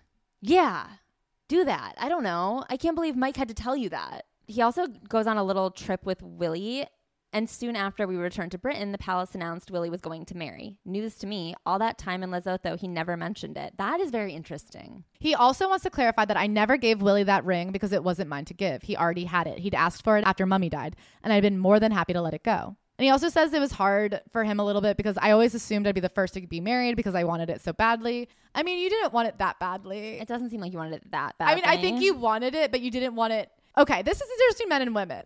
I'm a ladies. Hello. You ever notice men be like, when women say I wanted something badly, it means they've prioritized it. yes. Men, everything they want, they're like, but I wanted that. And you're like, but did you want it more than you wanted to go to war and be gone for months at a time? No. Did you want it more than you wanted to have like a not long distance relationship? No. Like, did you want it more than you wanted to get blackout drunk four nights a week? No. Okay. Well, then why did you think it was going to happen? Men are like, but But I said, yeah, it's something that I think I would have liked, and I can't believe it's not happening. Yeah. Whereas women were like, I wanted to get married. You know what women do when they want to get married? they go on four dates a week. TikTok FYP is nothing but dating advice. They're reading books, they're listening to podcasts, they're setting the dinner for two to manifest a love. they are not going to war and being like, where are all the good things? They're men? putting clothes in only half of their closet. But when a woman wants something, she vision boards. She doesn't watch her brother get married and go, oh, wait, no, me too, though. I want. He also, in December 2010, goes to Auschwitz for the first time, but he says he talked to some Holocaust survivors and says her stories were difficult to hear as they were vital, but I won't retell them. They're not mine to retell. Bitch, tell people.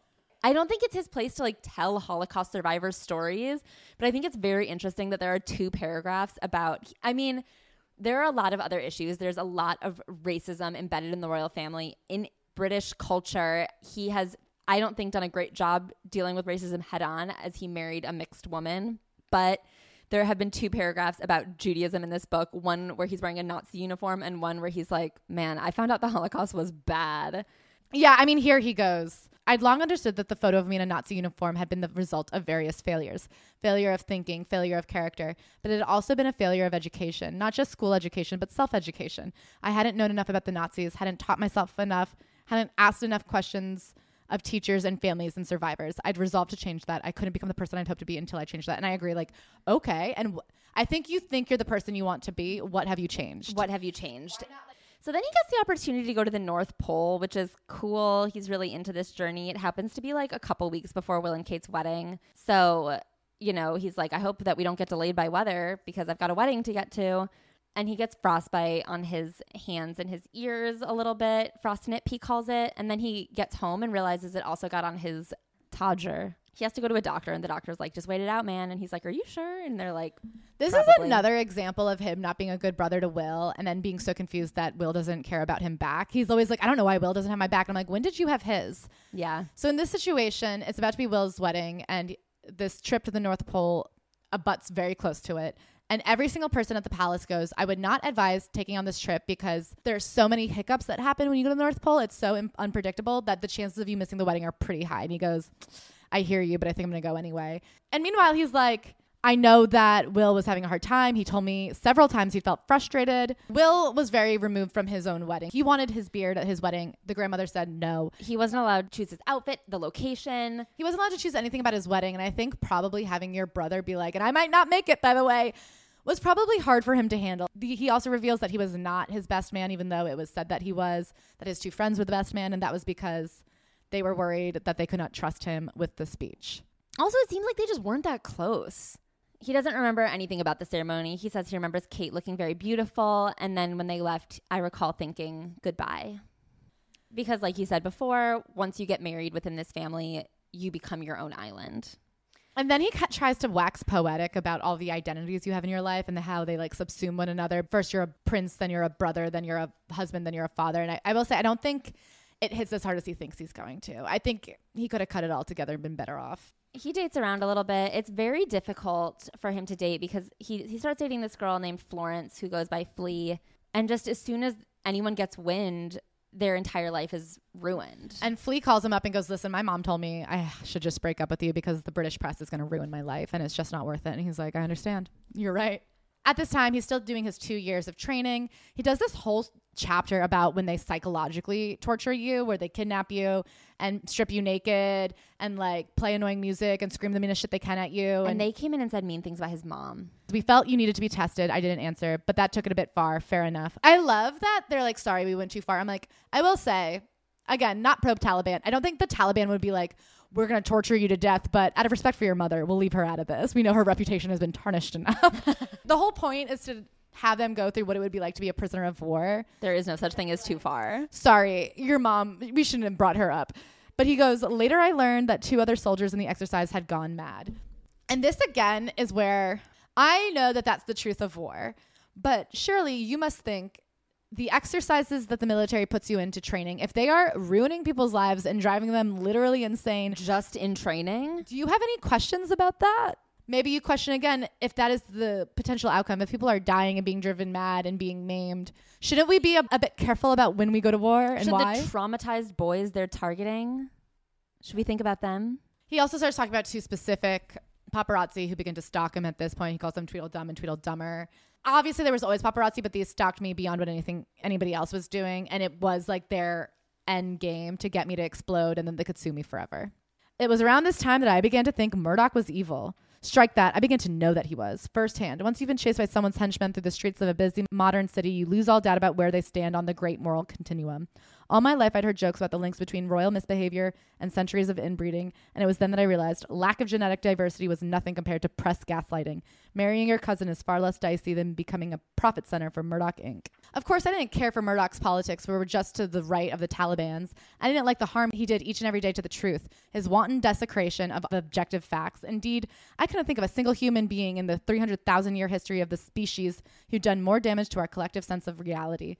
But what really sickened and frightened me in 2012 was Murdoch's ever expanding circle of flunkies, young, broken, desperate men willing to do whatever was necessary to earn one of his grinchy smiles. And I will say this is a perfect example of he's like, listen, I always thought it was bad that he was eroding democracy, but when he started following me around at the clubs, that's when I said he is the worst man that's ever existed. So then he meets Cressida. Is Cressida. Cressida? Cress, Cress. Cressy baby. So then he meets Cress, Bonus, Bonus, Jesus. They really like each other. They hit it off. He goes to Vegas and then he talks about this the famous Vegas incident. You guys know he was photographed, his touche was photographed in Vegas. He went with a bunch of mates. They decided to carpe the diem. They play strip poker with a bunch of girls and someone snaps photos and sells them. And he is just unable to live this down. Every time he comes to America, everyone's like, Oh, are you stopping in Vegas? And this is one of the things that I think I do feel his privacy was violated in this incident. But I also think the fact that he still never developed a sense of like carefulness. He's like, why can't I just go to a club with my mates? Your life is different. You know that. So then he has another story about being in combat. He used the 30 millimeter cannon instead of the Hellfire and he didn't kill everybody. I'd killed people before, but this was my most direct contact with the enemy ever. Other engagements felt more impersonal. This one was eyes on target, finger on trigger, fire away. I asked myself how I felt. Traumatized? No. Sad? No. Surprised? No. Prepared in every way, doing my job, what we train for. I asked myself if I was callous, perhaps desensitized. I asked myself if non reaction was connected to a long standing ambivalence towards death. I didn't think so. It was just simple maths. These were bad people doing bad things to our guys, doing bad things to the world. If this guy I just removed from the battlefield hadn't already killed British soldiers, he soon would. Taking him meant saving British lives, sparing British families. Taking him meant fewer young men and women wrapped like mummies and shipped home to the hospital beds, like the lads on my plane four years earlier, or the wounded men or women I'd visit at Cellie. This is something that really alarmed me. Talking about taking out a Taliban member on a motorcycle, could I honestly say that while chasing a pack of motorbikes, not one particle of me was thinking about the pack of motorbikes that once chased one Mercedes into a Paris tunnel or a pack of motorbikes that had chased me a thousand times? I couldn't say. You cannot be at war being like, I'm getting revenge on the paparazzi. That's so fucked. And then he gets on to the people he's killed. So my number, 25. It wasn't a number that gave me any satisfaction, but neither was it a number that made me feel ashamed. Naturally, I'd have preferred not to have that number on my military CV on my mind, but by the same token, I'd have preferred to live in a world in which there was no Taliban, a world without war. Even for an occasional practitioner of magical thinking like me, however, some realities just can't be changed. While in the heat and fog of combat, I didn't think of those 25 as people. You can't kill people if you think of them as people. You really can't harm people if you think of them as people. They were chess pieces removed from the board, bads taken away before they could kill goods. I'd been trained to otherize them, trained well. On some level, I recognized this learned detachment as problematic, but I also saw it as an unavoidable part of soldiering. The way he thirsts for war is very stressful to me. As my tour neared its end around Christmas 2012, I had questions and qualms about the war, but none of these was moral. I still believed in the mission, and the only shots I thought twice about were the ones I hadn't taken. I was honest with myself. I acknowledged plenty of regrets, but they were the healthy kind. I regretted the things I hadn't done, the Brits and Yanks I hadn't been able to help. I regretted the job not being finished. Most of all, I regretted that I had to leave. Here's the thing as I said before, I do not feel that I am knowledgeable enough, that I'm smart enough, that it is my place To say whether or not the war should have happened. I've never been to war. I think that that is more than anything like the situation of my circumstance. I think it has Yeah. everything to do with being a woman, my class, like my background. I feel very grateful that I've never been put in a position where I was like, if I want to go to college, I have to go. I don't know how to handle geopolitics, global politics. I don't know. I don't know. So I don't want to sit here and say what the answer is because obviously I don't have the answer. I think what I can hold Harry accountable for is he is somebody who, for no real reason, by birthright, was put in a position where even though I know he's not in the British Parliament or anything, he has a platform. When he says, I have some qualms about the war, these need to be discussed. We can't have 140 pages talking about all the near kills and the motorbikes and how sandy it was and like learning how to fly helicopters. If you're sitting here watching people die and be injured and lives be ruined and the trauma and the stress of it all, and you know firsthand how horrible it is, and you have the power to think larger about it, you need to be thinking large, larger. And not only does he not do anything in a larger scale, but he's not even putting those ideas here. And I think mm-hmm. it's hard to watch this man talk so uncritically about murder. Yes. The fact that he can so confidently say bad guys versus good guys. I guess there's so many people who I understand it's a circumstance. Me and too. I'm very lucky to have not been in a circumstance where it was like kill or be killed. I've never once in my life been in a kill or be killed situation. But he chose to be there. He pulled rank. He used his power to put himself there. And then from there, he has done nothing other than his 25 kills. So, what the change he makes, he's like, man, soldiers are not treated well when they get back from war and they deserve to feel joy again. So, he creates the Invictus Games. He works with the Royal Foundation Board to fund a big Olympics for veterans. Willie is mad at him. He was sorely irritated. He'd wish I'd run it by him first. And he's like, oh, this is sibling rivalry. He's just jealous of me. Part of the problem in their family is again, all they care about is press and being perceived. And I guess like as they should. Their whole job is Being perceived. as vibes, right? Like they don't have any actual duties outside of showing up and making people like them. They are the ultimate influencers. And that's why I kind of can't stand so much of the discourse around them because they are no different than the influencers. They're like government America. funded influencers. Yeah. And so it is their job to be liked. And so there's a finite amount of money. For some reason, there's only 7 million pounds that they're allowed to work with to give to charity. It seems like they could garner more money. If they just did a Hello Fresh sponsorship once on their Instagram, they'd probably make more money than that and then can give out more money. If they just leaned into being influencers, they could help more probably. And so Will feels mad that some of the money is being given to Harry because he's like, the more that is given to you, the less that's given to me. Will had just been shut down by Pa because Pa is like, well, if you do a charity thing, then people aren't going to like me. It might take press away from my charity thing. So again, it all comes down to the zero sum game of any good thing you do either overshadows my good thing or makes me look worse in comparison Yeah. and it's the name of the game is get the most positive press for yourself. And Will, because he listens and because he follows the rules, when his dad says no, you can't do that charity, he does it. When Harry is told no, you can't do that charity, he fights back. Right. And then Will is like, what the fuck? Although planning the Invictus Games is very rewarding for him, he is in a state of depression again. He's just like staying inside and watching friends. He decided he's Chandler. But he realizes it never occurred to me that I too was suffering from post traumatic stress. Despite all my work with wounded soldiers, all my efforts on their behalf, my struggles to create a games that would spotlight their condition, it never dawned on me that I was a wounded soldier, which I think is fair. He saw a lot, he experienced a lot. It is reasonable to be like, was my mental health affected by this? Probably. Of course, you're going to be stressed. And so he starts having panic attacks. He is really having bad anxiety. I was a wounded soldier, and my war didn't begin in Afghanistan. It began in August 1997. So this takes a really sympathetic moment for me and kind of fucks it up because I, I don't think that that's like fair to say. I think it's okay to be like, I have mental health issues I haven't addressed from beginning in 1997. It's a little bit stressful for me that he conflates those two traumas so much. Mm-hmm. because he's supposed to be shining a spotlight on the mental health of soldiers returned from war. And instead, he's like, I've been basically returned from war since I was 12. So he gets back. He's having all these panic attacks, and he's still working with the army, but he's working obviously a desk job and doing more meet and greets, and he hates it. He's living a very depressed life. Then George is born. He's very happy to be an uncle. He talks again about like really dreaming of a day that he can bring a girl home. And As a confirmed bachelor, I was an outsider, a non person within my own family. If I wanted that to change, I had to get hitched. That simple. Me and Ashley were laughing about this because I feel like he thinks that's a specifically royal experience, but it is like the common trope that if you go home as an adult for the holidays or Thanksgiving or Christmas and you don't have a partner, you're just like sleeping on the floor in the kitchen. he's like, no one could possibly relate to this. I'm like, actually, you would not believe that this is the most common thing about you. he goes home for Christmas one year, and somehow, even though they have 50 bedrooms in the palace, they're all packed, and he has to sleep in the servants' quarters. He also discusses the court circular, which I think is a perfect example of the competitiveness in the family. The court circular adds up all of your public speaking engagements and essentially is your performance review for the year because as a full time royal, your job is to do speaking and service engagements.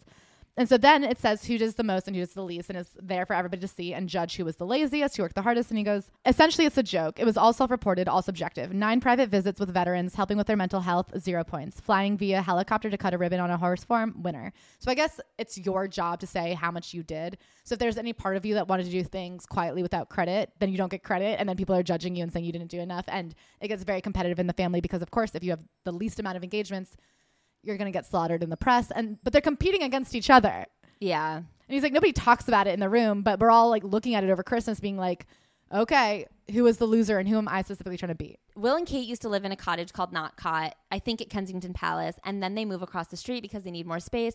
So then Harry moves in, and he thinks because he's neighbors with Will and Kate, they'll all hang out all the time. And they never do. They never do. In this time, he's dating Cressida. They're outed. She helps him cry for the first time about his mother. And even though they do have this like emotional connection and everybody loves her, I think she's the favorite girlfriend of his for the whole family. They recognize that they don't want the same thing. She doesn't actually want to be a royal. She's like, this life is not for me. So they have to break up, unfortunately. It's tough stuff, but they do it. He turns 30. He's still working on the Invictus Games. He does not like that now he is just in the army but not at war. He doesn't like the work part of it. He's never liked the work part of anything. He decides to leave the army and become a full time royal for work. Kate was pregnant again. And I think this begins like the rise of Kate and William as the favorite couple. And William was beholden to Pa, who controlled the purse strings. He did as much as Pa wanted him to do, and sometimes that wasn't much because Pa and Camilla didn't want Willie and Kate getting loads of publicity. Pa and Camilla didn't like Willie and Kate, drawing attention away from them or their causes. They'd openly scolded Willie about it many times. That's very interesting. This is a part of it that I like really never understood. Willie told me that both he and Kate felt trapped and unfairly persecuted by the press and by Pa and Camilla, so I felt some need to carry the banner for all three of us in 2015. But selfishly, I also didn't want the press coming for me. To be called lazy, I shuddered. I never wanted to see that word attached my name. The press had called me stupid for most of my life and naughty and racist, but if they dared call me lazy, I couldn't guarantee I wouldn't go down to Fleet Street and start pulling people out from behind their desks. You can call me a racist every day of my life, but don't you dare. He also says, I didn't understand until months later that there were even more reasons why the press was gunning for Willie.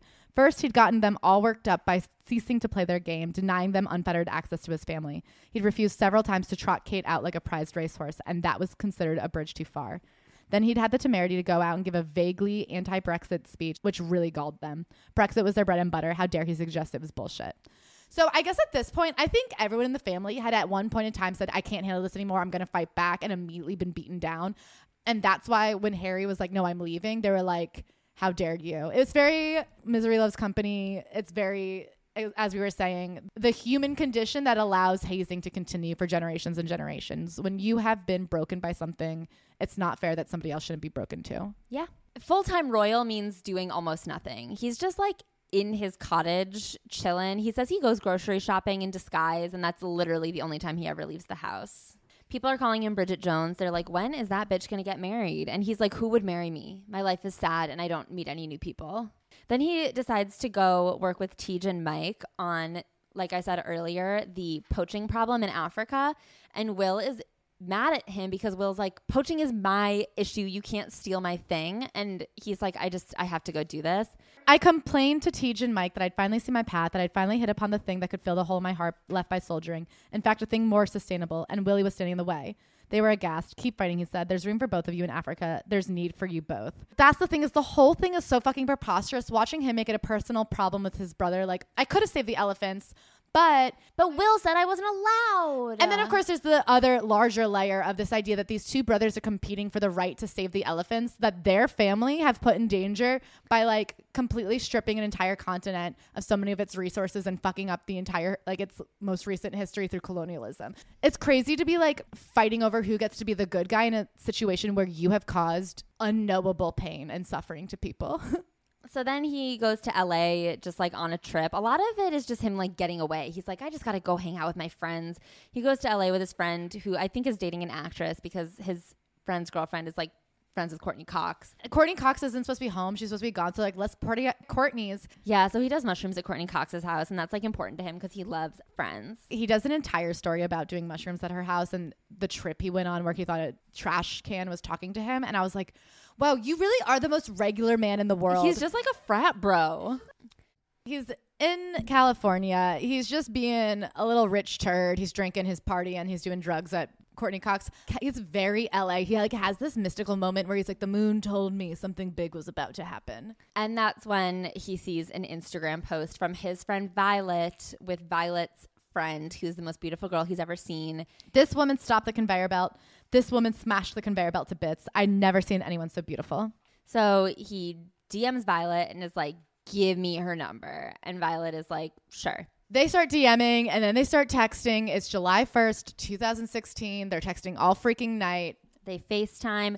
She happens to be in England at the time for Wimbledon, where she is watching her friend Serena Williams compete from Serena Williams's friends and family box. And I'm like, how? I did not know she knew Serena Williams. He's like, cool, can we go on a date? And she says, sure. He goes, what about my place? She goes, your place on a first date? I don't think so. No, I didn't mean it like this. She didn't realize that being royal meant being radioactive, that I was unable to meet at a coffee shop or pub. Reluctant to give her a full explanation, I tried to explain obliquely about the risk of being seen. I didn't do a good job. So she suggested Soho House. She would get them a reservation under her name, Meghan Markle. He shows up 30 minutes late because there's traffic. he's like, sorry, we're caught in traffic. I'm trying to get there. And she goes, well, just like get out of the car and walk over. And he's like, I can't. But she doesn't understand it yet. Before we get into this, should we trigger warn Meghan Markle? Yeah, trigger warning. We're going to be talking about Meghan Markle. Trigger warning. We like Meghan Markle. I'm just going to give a quick little rant up top because I need to like say some things. Okay. As Ashley said, we're like, going to talk about Meghan Markle. If you love her beyond anything, great.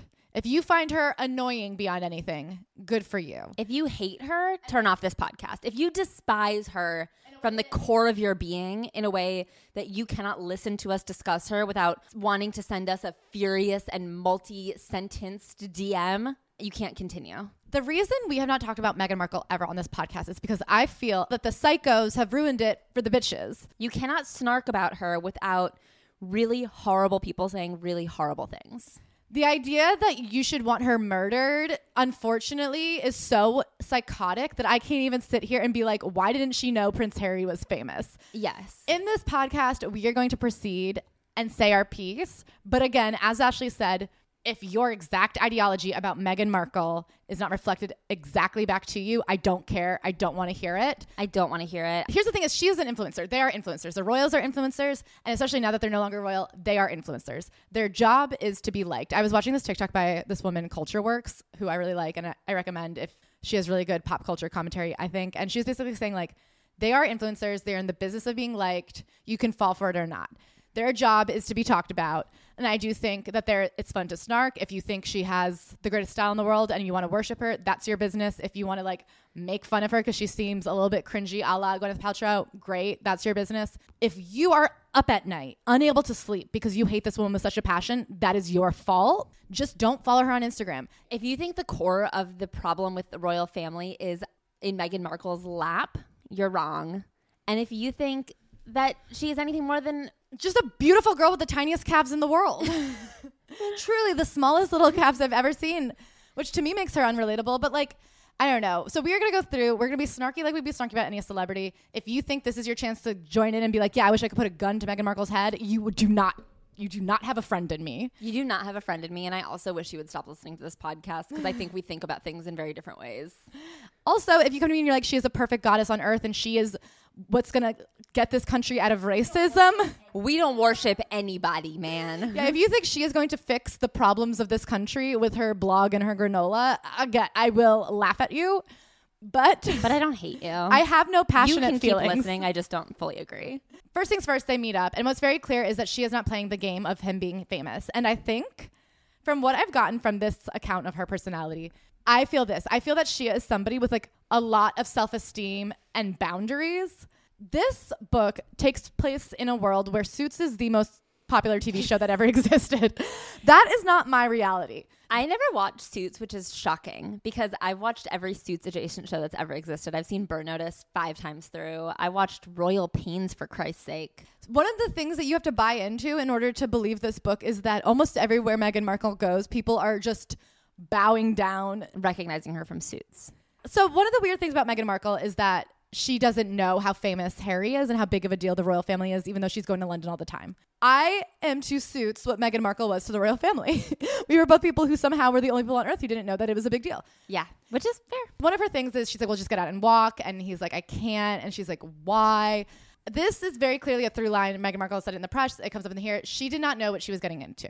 I believe and I disbelieve her. I think she chose not to Google him out of like a self righteous pride. I agree. I think it was not out of being so aloof and not even giving a shit what his title meant, but I think that in that pride, she kind of soaked in what you learn about the royal family from simply existing in a world where there is a royal family, which I always thought it was more of a figurehead system. I think that she was shocked at how protocol heavy it is to this day.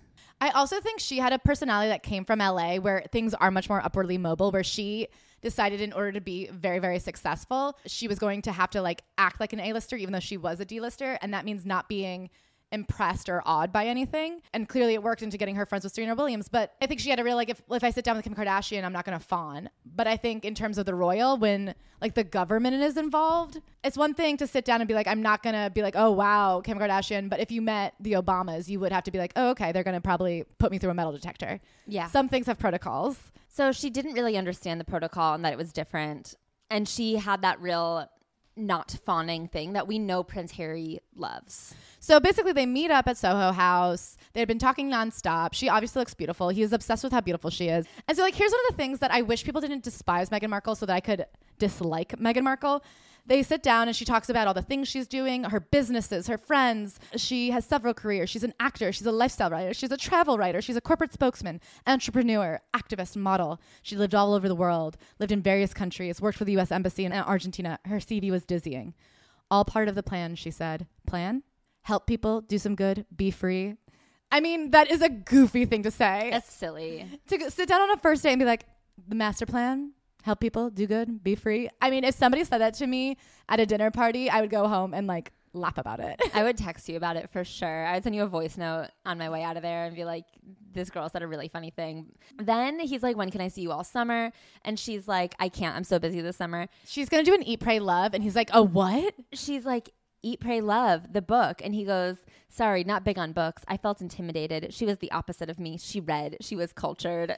She, Uh, yeah, yeah. I have to say, this really speaks to the larger problem of how uneducated he is, and the fact that he has so much power and there's so much weight put on what he says and does. because this isn't even a thing that you have to have read a book. To, this is not like a Faulkner reference. This is just, did you watch TV this week? At some point, you should have been like, "Eat, pray, love." Was that like a very smart person book? And anybody would have been like, "No, not really." They are matching up calendars. It turns out she has one week that she had purposefully left free because her friend said, You need to leave time for spontaneity and wonderful things that aren't planned. And he goes, Wait, I have one free week. And they go, Could it be? Is it possible? It was the same way. How crazy would that be? It was the same week. This is one of those stories that two people in love think is the most charming story in the world, and everybody else is just like, okay. It's like you are two people with like semi flexible schedules who happened to make one week match up. I mean, you're saying you're so busy. Harry's obsessed with how busy he is, but it's like you were just in LA, like doing mushrooms for a week. You were just, you can free shit up if you want. So then for their next date, that one week, they meet up in Botswana. They are with Teej and Mike, and they get to spend this week together. And he's so amazed that she's not a diva and she's so down to earth, and she razzle dazzles everybody with her stories. And he's always like, everywhere we go, everyone had so many questions about suits. And I'm like, did they? These are documentary filmmakers. I don't know if you've said that, but they had just worked on like Dave Attenborough's BBC documentary about animals. And I'm just like, they were really interested in the inner workings of suits, but that is, that's his truth. Then he goes on a boys, a lads trip. He loses his phone. He like drops it off of a jet ski. And that's the other thing is this so busy summer. He's like, how am I going to make it work? I've got all these lads trips. and so he's jet skiing with the boys. His phone gets wet. He loses her number, but then Mike is going home to Teej. And Teej has Meghan's number because they just spent the week together. And he's like, okay, I'll write you a letter. And Teej can text it to Meghan. And he writes, Hey, beautiful. Okay, you got me. Can't stop thinking about you. Missing you lots. Phone went in a river. Sad face. Apart from that, having an amazing time. Wish you were here. And he talks about like sitting down and like racking his brain to write this letter. And I'm like, that's the letter.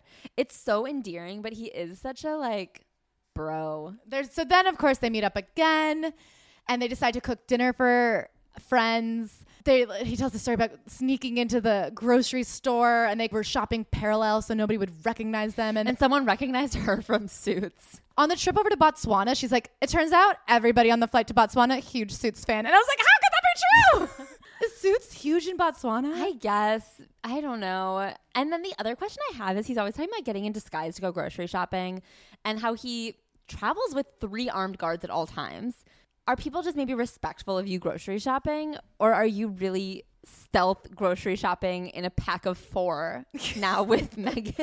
I don't also, know. And I they were also- like walkie talking each other. If I went to a Whole Foods and I saw one redheaded dude with three giant arm bodyguards and then a girl in a hat being like, the parchment paper's behind you, I would just be like, okay, something's going on here, but I just don't care. It'd be very one of those things where I'd almost be like, they want attention so bad that I won't give it to them out of spite. I also, I guess, wonder in this like world where it seems he has quite the staff, no one could grocery shop for him. well, he does mention that sometimes Pa's chef left frozen meals in his freezer for him. Okay. So they have a dinner date with Eugenie and Jack, and they have so much fun. The salmon turned out perfectly, and everyone complimented Meg on her culinary talents. They also devoured her stories. They wanted to hear all about suits. so then that night, she gets food poisoning and pukes, and he, she's like, "Oh no, I didn't want to puke on our fourth date." And I was like, fourth date? Y'all went to Botswana for a week. Yeah. We're beyond date counting." We're beyond date counting. but he goes, "Stop!" I said, "Taking care of each other. That's the point." That's love, I thought, though I managed to keep the words inside. So they decide they're genuinely going to make this. They decide they're going to give this a go. And in order to do that, they cannot be apart for more than two weeks. And because when he travels, governments have to be notified, it's very difficult for him to stealth cross international borders. So that means she's going to be traveling every two weeks from Canada to England. So he goes to dinner with Kate and Will one day, and they're like, "What's going on? Any girls?" And he finally is like, "Yeah." She's an actress. Oh, she's American. Oh, on a show called Suits. Their mouths fell open. They turned to each other. Then Willie turned to me and said, Fuck off. What? No way. Sorry. Impossible. I was baffled until Willie and Kate explained that they were regular, nay, religious viewers of Suits. Okay. What rabbit hole did I fall? USA is a huge channel over there I guess. in England. I guess. Finally, he says how much she likes her and that they can't wait for it to be a foursome like he always dreamed. And Will says it might not happen, Harold, and you've got to be okay with that. She's an American actress after all, Harold. Anything might happen. He always talks about how they say American actress with an inflection like garbage trash person. It's October 2016. Meghan is back on one of, one of her visits to see him. It's still quiet that they're together. They go to visit Fergie, his aunt, and who should happen to be stopping by on her way home from church? The Queen. Rapid fire in the driveway. They have to be like, Meghan, you're about to meet the queen. Here's what you do. And she's like, Yeah, but can I just like hug your grandma? And he's like, Fuck no. She's like, yeah, but she's your grandma. No. And he goes, no, she's the queen. I will say, as an American, I also would have been like, oh, I didn't know that I had to follow royal protocol to meet your member of family. I, I wouldn't have assumed, especially in an informal setting like Yeah. a living room. If I'm walking up to her to say hello at Wimbledon, I understand that like for the press there's a protocol, but I like get her line of thinking that she was like, yeah, I don't know, we're in your aunt's living room. Why would I? Also, sorry, not my queen. I didn't vote for her. not my queen, not my problem. So Eugenie comes and they like give her all the rundown on how to behave, and she goes and Harry says she nails it, that everyone gets along, she's quiet, and notices how everybody is different. Like even though they had just gone out to dinner with Eugenie a few weeks earlier and they were all really good friends and got along well, nobody spoke in front of the queen. She's your grandma, but she's first and foremost the queen, and you don't act normal in front of her. Right. Then everyone likes her. Finally, he takes her over to meet Will and Kate. Things were a little stilted and he wasn't sure why. I introduced Meg, who leaned in and gave him a hug, which completely freaked him out. He recoiled. Maybe he expected her to curtsy. You know, I think that Harry always had a really hard time knowing what level of formality existed between him and his brother because Harry was on Meghan's side a very like, you're my family. We are part of a nuclear family. You're my brother. Why are we acting like this is formal? And I think Will was really raised to believe now that we're adults, we exist as part of this system where I'm your superior. And not only that, but he even says that his own grandmother stopped hugging his father when he, his father turned five. That when his father was five, she went on a long business trip for the summer. When she came back, she gave him a handshake and they never hugged again. So I do think, in general, outside of like family and formality, to have a stranger hug you when you've never hugged your own dad, Yeah. he should have prepped her and been like, hey, we're not that touchy here. It is a cultural difference. And I also do think she should have picked up on the vibe. Can I say where I think that this might be Harry's fault? In his mind, the family he wishes for is a touchy feely Yes. family. He wants a family that hugs. He wants to exist in this like cozy, everybody's patting each other on the back and saying, Good job, I'm so proud of you. So, in the version of the family that exists in his head, Meghan could have hugged. He was like, Great, I love that she did that. But that was the wrong thing to do. They exchange a few words. He says that Will didn't even invite them in. Kate was out with the kids. And they're like, cool, we'll come over later. And they never did. A few weeks later, then Meg meets his dad and Camilla. This is where he says that line Camilla turned my bedroom into her dressing room. I tried not to care, but especially the first time I saw it, I did care. He preps her better. He goes, wear a dress, wear your hair down, do minimal makeup, and curtsy. You're going to have to act like this is the future king. And so she goes, and it seems like she nails it. They all sit and eat, and she again tells them about suits. They all bond over dogs and music. Halloween weekend of 2016, news breaks that he's dating Meghan. It seems like it's not so bad because they don't have an official photo of it, but it had been leaked. They had been warned that it was about to come out. They didn't do anything to stop it. They couldn't really. It sucked, but it blew over because there wasn't a ton of proof. And he basically is like, Are you ready for this? Once it's out, it's out. said, We're going to be hunted, no two ways about it. I'll treat it just as if we're in the bush. She reminded me of what I'd said in Botswana when the lions were roaring. Trust me, I'll keep you safe. She believed me then. She believed me now. And this is something that I think it was just irresponsible of him to have not prepared harder for. In those first few hours and days of November 2016, there was a new low every few minutes. I was shocked and scolded myself for being shocked and for being unprepared. I'd been braced for the usual madness, the standard libels, but I hadn't anticipated this level of unrestrained lying. Above all, I hadn't been ready for the racism, both the dog whistle racism and the glaring, vulgar, in your face racism. They come at her for being black in the most like racist way. Harry's girl is almost straight out of Compton.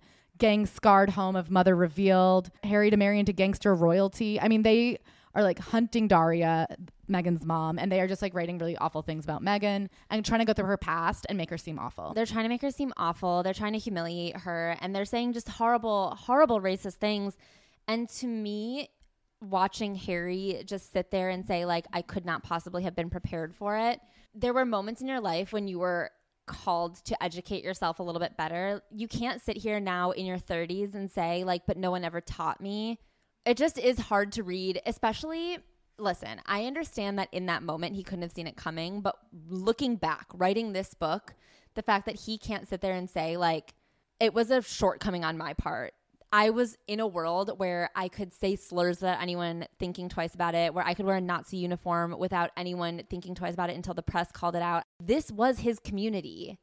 And so for him to now looking back be like, oh, I was woefully unprepared to introduce her into this world, I don't feel like he does that. Well, I guess I think the larger thing would have been he never takes it the step further and says out loud what it means about their society in general. Yes. It's always, I can't believe they're being racist to Meghan. I can't believe the press is being racist to Meghan. he is very patriotic. He loves Britain. And I think he hates that he can't be seen as the face of Britain anymore. But he never wants to go as far as to say, my class, my family, my country is racist. Yes. And so that's the problem is he won't ever speak to the foundational systemic truth, he can only keep it to his immediate experience. I filled with rage and guilt. I'd infected Meg and her mother with my contagion, otherwise known as my life. I'd promised her I'd keep her safe, and I'd already dropped her into the middle of this danger. I mean, yeah, you dropped the ball. He keeps going to the palace and saying, You have to do something, you have to do something, you have to do something. They're like, No, we don't do things. We don't complain, we don't explain, you have to let it go. We can't sue them on everything. He's begging them to sue them. The lawyer's like, I can't. And then a HuffPo article comes out. It's basically like the mild reaction of Britons to this explosion of racism was to be expected since they were the heirs of the racist colonialists. But what was truly unforgivable was Harry's silence. So he freaks out. He runs to the PR person. He's like, I have to say something and I'm to post it. Meanwhile, Meghan is still working in Toronto, filming on suits and being chased by paparazzi, like chased down the street. Harassed. They have to keep shutting down the set of suits because people are breaking in and calling in threats. So he puts out this statement, and his family is furious. Pa and Willie were furious. They gave me an earful. My statement made them look bad. They both said, Why? Because they never put out a statement for their girlfriends or wives when they were being harassed. Meghan, of course, is like experiencing for the first time and is horrified. And she's like, Why are they allowed to just say this? She is being hunted. The press is now going to where she lives, going to her neighbors. They paid neighbors to set up cameras that point right into her backyard and into her house. They were ringing the doorbell every 30 minutes. She went to the police, and the police were like, We can't do anything about it because you're a public figure. They're running her off the road, icy Canadian roads. She's scared, she's stressed, and nothing can be done. They're also hounding her mom, Doria, in LA, taking photos of her going to work, taking photos of her walking around to the laundromat. And she works in palliative care. They're also stalking and hunt- hunting her friends. Her father, who then ends up working with the paparazzi and like selling photos of his self. Every woman, and we I don't think we talked about his breakup with Cress, but it was because she didn't like the scrutiny. And everyone that he's ever dated, it just the scrutiny is too much to handle. And I completely that it's awful. Like the things that the women that he's dated, it sounds like have been put through are horrendous. So whenever people say that Meghan is power hungry or attention hungry or like just obsessed with rising through the ranks of life, I think that that's like a really unfair thing to say about someone who was simply decided to handle public scrutiny. To see the fact that every single person who ever dated Harry broke up with him because they couldn't handle the press. And I guess that's his story. It's his take on That's it. his take. And it also does help to be like, see how awful you guys are to me. Like Meghan's a saint for putting up with it. But I do think no normal person would want to put up with that. Listening to it, I go, I'm not jealous that this is not my life. I wouldn't want to be a prince. This is not a good exchange of goods. So then one night, tensions are high. They're eating dinner together, and he snaps at Meghan, and she is like, "You have to go to therapy, or this cannot continue." That was the breaking point for her. Was that you can't talk to people that way? And then he begins a therapy journey, which good for him. The stories keep running. It's getting worse and worse. And I think here is part of the problem of he, as we said, equates all negative press as the same. And there is a fucking difference between stalking her mother and saying horrible racist things about her and then being like, And she wore a green dress. She shouldn't have worn green. yeah, at one point they get mad at her because she's not wearing a hat, even though she has been specifically told not to wear a hat. And I'm like, those are the ones that you had to let go. And he's like, sue them. Tell them that you told her not to wear a hat. Release a statement about the hat. And I am like, you do not know how to pick your battles. I do think that there is a line that should not be crossed with people. If you are a public figure, if you are literally a princess, we get to say your hat sucks. I do think the fact that he was running to the palace every single minute, being like, and this one, and this one, and this one, and this one, and this one, you cannot spend your life trying to undo every press story. It's just not possible. You have to get out of the spotlight then, which arguably he did or didn't do. But my point is, his dad is always like, just don't read it, just don't read it, which I also think is psycho. You can't just not read it, it is their life. But I do think the way that he didn't know how to pick and choose his battles. He also keeps trying to explain to his family that, and he never says it explicitly, but he keeps trying to explain to his family, I appeal to his self interest. Doing nothing is a terrible look for the monarchy. People out there have such strong feelings about what's happening to her pa. They take it personally. You need to understand that. Something odd about this book is that he never once says how important it was for some people to see a black woman in the royal family. And he always is like, You don't understand. People relate to her differently than they relate to us. For those people, I'm like, say what you want to fucking say. Yeah.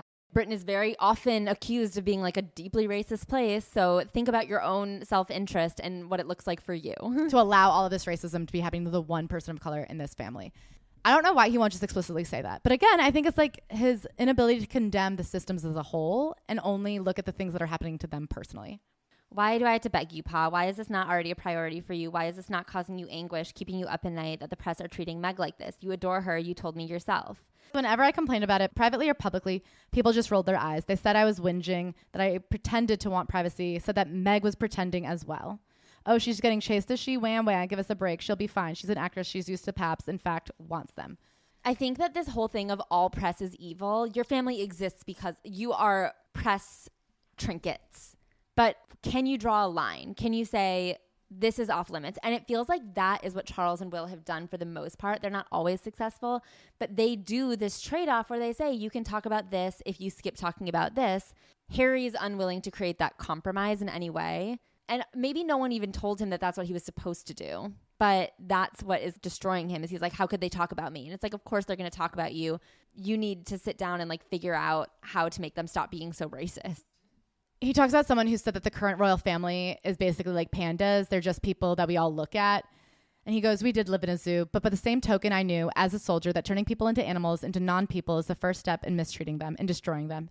If even a celebrated intellectual could dismiss us as animals, what hope for the man or woman on the street? Did you not call people chess pieces and say it made sense that you murdered them? Yeah, it's really hard for me to find compassion for you and be like, Can you believe someone dehumanized me when 50 pages ago you were like, To me, I was doing what I had to do, taking out the bads. So something odd that happens is in the fall of 2017, him and Meg, in order to make it work, like they're like, we can't keep doing long distance. We're either all in or all out. And so she agrees to quit Suits and move to London and live with him. When she moves in, so this is almost a year and a half after they've been dating. She's now given up her whole life to live with him. They're in the kitchen and he says, I love you. And she says, I love you back. And he's so happy. And I'm like, that is a belated amount of time to say I love you. Did you not love each other already? You guys went to Botswana for a week.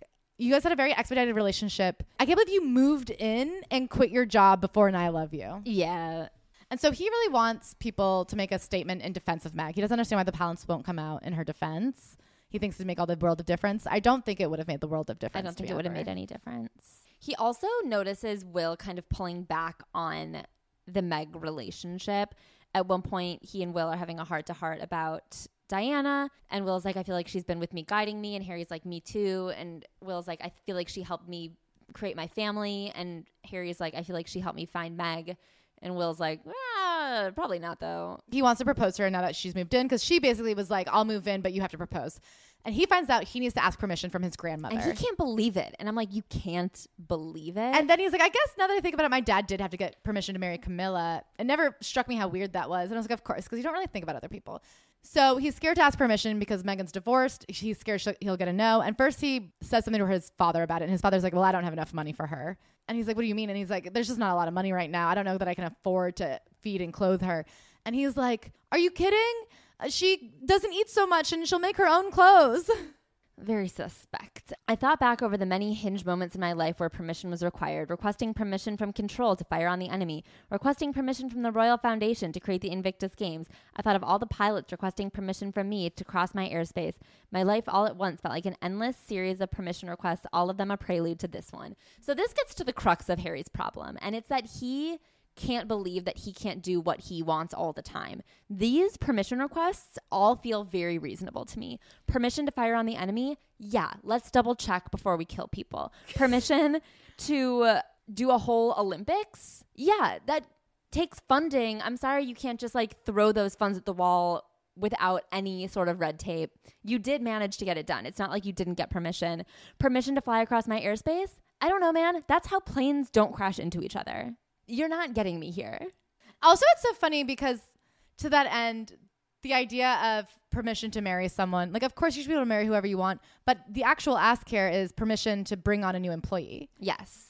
Even though I think it's preposterous and fucked up that it says, like, I don't know that I have money for her right now. Like, yeah, you would have found money for Cressida or whatever. I am so interested in the number breakdown of royals. Yeah. They're always acting like it's a lot and nothing. But he says, the truth about Pa is it suddenly became clear to me that this wasn't about money. Pa might have dreaded the rising cost of maintaining us, but what he really couldn't stomach was someone new dominating the monarchy, grabbing the limelight, someone shiny and new coming in and overshadowing him and Camilla. He has a terrible ask when he asks Granny for permission. Yeah. This was awful. He says, I love her very much and I've decided I would like to marry her and I've been told that or I've been told that I have to ask your permission before I can propose. You should have just said I would like your honor or your blessing or whatever the fuck. And she says, Well, if you've been told you have to ask, I suppose I have to say yes. And he's like, Does that mean you say yes? And she's like, What the fuck do you think it means? Yeah, he gets all upset about what does that really mean, and then he's like, "Oh, I guess I got a yes." But of course, it's because he didn't ask. He wasn't like, "I would love your," he didn't play the game of saying, like, Your Highness, I would love your blessing. or even "Grandma, what do you think?" You would never go up to a woman's father and be like, "I guess I have to ask your permission to get her hand." You would just be like, "Oh, okay." It isn't a cute way to ask. no, he didn't do a good job. Anyway, he proposes to her in their backyard. She says yes. Yada yada yada. Oh my God, can I say one thing that was horrifying to me? Because of the paparazzi hounding her, she had two rescue dogs. One of them she brought with her to England, but one of them had become so traumatized from the paparazzi hounding her home that she like could not relocate that dog and she had to give it to a neighbor to live a calmer life. I will never marry a royal because I know Bug wouldn't be able to handle it and the idea of choosing love over Bug would it's just simply not a question. So now that they're engaged, they go on their first royal tour, and the press loves her. Yeah, he's like, wait a second, was not every mean story written? That wasn't everybody. I guess a lot of people really do like her. And it's like, yeah, Harry, the British press wasn't reality. Yeah, But how often is he hanging out with random hordes of people? I guess. But the other thing is, it's like great that the people love her, but it's also scary that the people love her because now his family's going to be pissed. That's true. There's something where the Fab Four go out, the two couples go out, and people like Meg better than Kate because they thought Meg had a dress that said yes to me too, whereas Kate wouldn't acknowledge me too or something. Suddenly it becomes apparent that for the rest of their lives, Meg and Kate are going to be compared, and this begins a split. It seems like there, for about two weeks, was a Fab Four. I feel like the way it's painted in the press is that they all got along swimmingly. And I think they got along for appearances very well. And then every now and then, when we saw the friction between them, the press jumped on it so hard that it created more friction. So they're planning the wedding, and during the planning of the wedding, most of the press is good. People are happy with wedding info. They're like, here's who's doing the flowers, here's who's doing the dress. And so they kind of leave them alone. And of course, then there's this fight about what he's going to wear. Will is so mad because Harry's allowed to keep his beard, and Harry's allowed to wear the outfit that Will wanted to wear. Willie always thought Granny had a soft spot for me, that she indulged me while holding him to an impossibly high standard because heir, spare, etc. It irked him. That's probably very true. So they get into a huge fight before the wedding. He's being a dick up to the wedding. He's not going to come to the night before dinner, even though he's not the maid of honor or whatever the boy one is. Yeah, the boy of honor. The- He's not the the boy of honor. He's not the honor boy. The press says that he is in the same way that they pretended Harry was his honor boy. They're getting into fights. Things are tough. He's like really afraid that at his bachelor party, Will is going to get him blackout drunk and then shave him in his sleep. There is a bit of friction because at one point the palace is toying with the idea of not giving Meghan her own personal security because Harry is now sixth in line. They're like, this is like not really that big of a deal. And he's like, are you fucking kidding me? She's a target. And so that gets squashed, but it left a really bad taste in everybody's mouth. There's also all this drama around the tiara. Originally, Meghan was going to wear Diana's tiara, and then his grandmother actually said, "Why don't you come to my house and pick out a tiara that you like?" He's like, "I'd never been to my grandma's bedroom before, and we went into her dressing room where all these tiaras were hanging out." His grandma has this woman Angela who's like her dresser and confidant and plants stories on her behalf. And she was really pissed that Meghan was allowed to have her pick of the tiaras and they were like, whatever you do, just make sure you do a drive run with the tiara because it's actually really hard to put one on. And they kept trying to get it to do a dress rehearsal. And Angela would not let go of that tiara. So then there's a whole hullabaloo about Princess Charlotte's dress. And Meghan is like, can we handle this later? And Kate is like, literally no. Meghan is like, okay, if the dress doesn't fit, there's a tailor at the palace. Just to, everyone's taking their kids to the palace to get it fitted. And Kate is like, no, she needs a brand new dress from scratch. And I guess Meghan has like a breakdown and starts crying. I don't defend Will and Kate at all. I don't think they did a very good job of being supportive family members. But I also will say this book very meticulously is like Harry is the good, everyone else is the bad. And so I wonder what the tone of the conversation is. Like in the same way we read arguments in every single one of these books where it's like, and she unreasonably screeched across the room, and I calmly said, Have a seat, let's talk this out, you know? We have now read a bunch of times that Harry was not there for his brother. And then he's like, I can't believe my brother wasn't there for me. I'm like, you guys were all your own islands and you have to acknowledge your part in being an island. You guys all picked your teams and you just have to acknowledge that like each team is out for themselves. You can't say, Why aren't you on my team just because I'm not on your team? So Will almost didn't come to his like night before the wedding traditions and Harry was like, What the fuck? And Will was really playing the like dad card. And it, it was upsetting, but then he ended up coming. They had their wedding. It was beautiful. They were so happy. They were whisked off to a honeymoon. They had amazing two weeks alone and then they came back. Then Meg went on her first solo trip with the Queen, and apparently they bonded and really got along. And then the press was like, Queen and Meg hate each other. Also, he tells a story. They were at some trooping of the color. Kate asked Meg what she thought of the first trooping the color, and Meg joked, colorful. And a yawning silence threatened to swallow us all. I think Harry and Meg fancy themselves funny ones, mm-hmm. silly, silly, fun loving sillies. Whereas Kate and Will are very aware of their statuesque nature. They have chosen to buy in the bullshit. I mean, to me, it's also fucking stupid. And that's why, in my heart and in my soul, I'm Team Meg and Harry, of course, because to think it's also important to me is the dumbest thing in the world.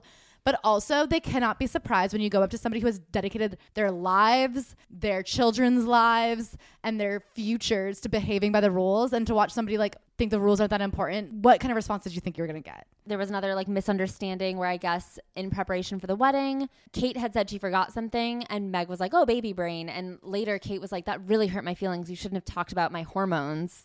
Meg has conflict with her dad. He's leaking photos to the press. She wrote him a letter asking him to stop. He leaks that letter. And it's just very heartbreaking for her. She really has to like mourn the loss of parts of her life and her family. Then she gets pregnant. It had come out in the press the story about the crying over the bridesmaid's dress, and I didn't understand what happened. And then, of course, over dinner with Will and Kate, it turns out that Will and Kate had mentioned the bridesmaid's dress story to Camilla and Pa, and of course, now they know who leaked it. And you don't say anything to Pa that you don't want leaked.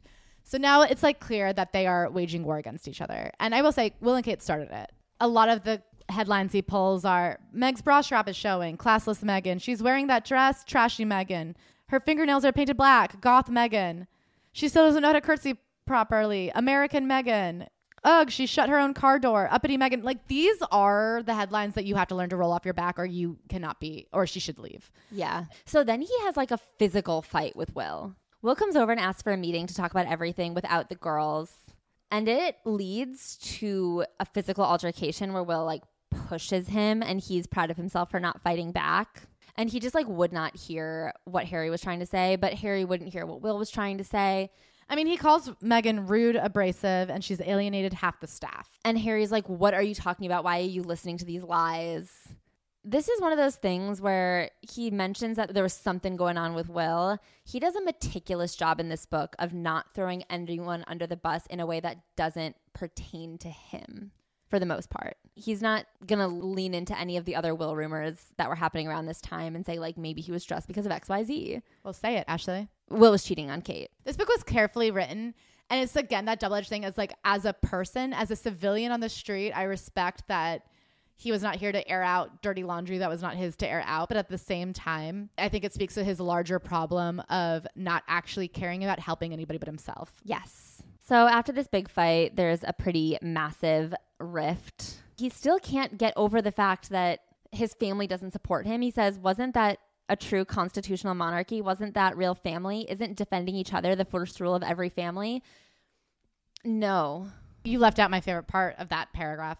Everything I'd been taught, everything I'd grown up believing about the family, about the monarchy, about its essential fairness, its job of uniting rather than dividing was undermined, called into question. When were you taught that? Was it all fake? Was it all just a show? Yes. What about the royal monarchy did you think was essentially fair? Being born into literal royalty? Or did you think it was fair that you got to have this incredible life that was paid for by the people and in exchange you owed them your entire life? Because you also don't think that's fair.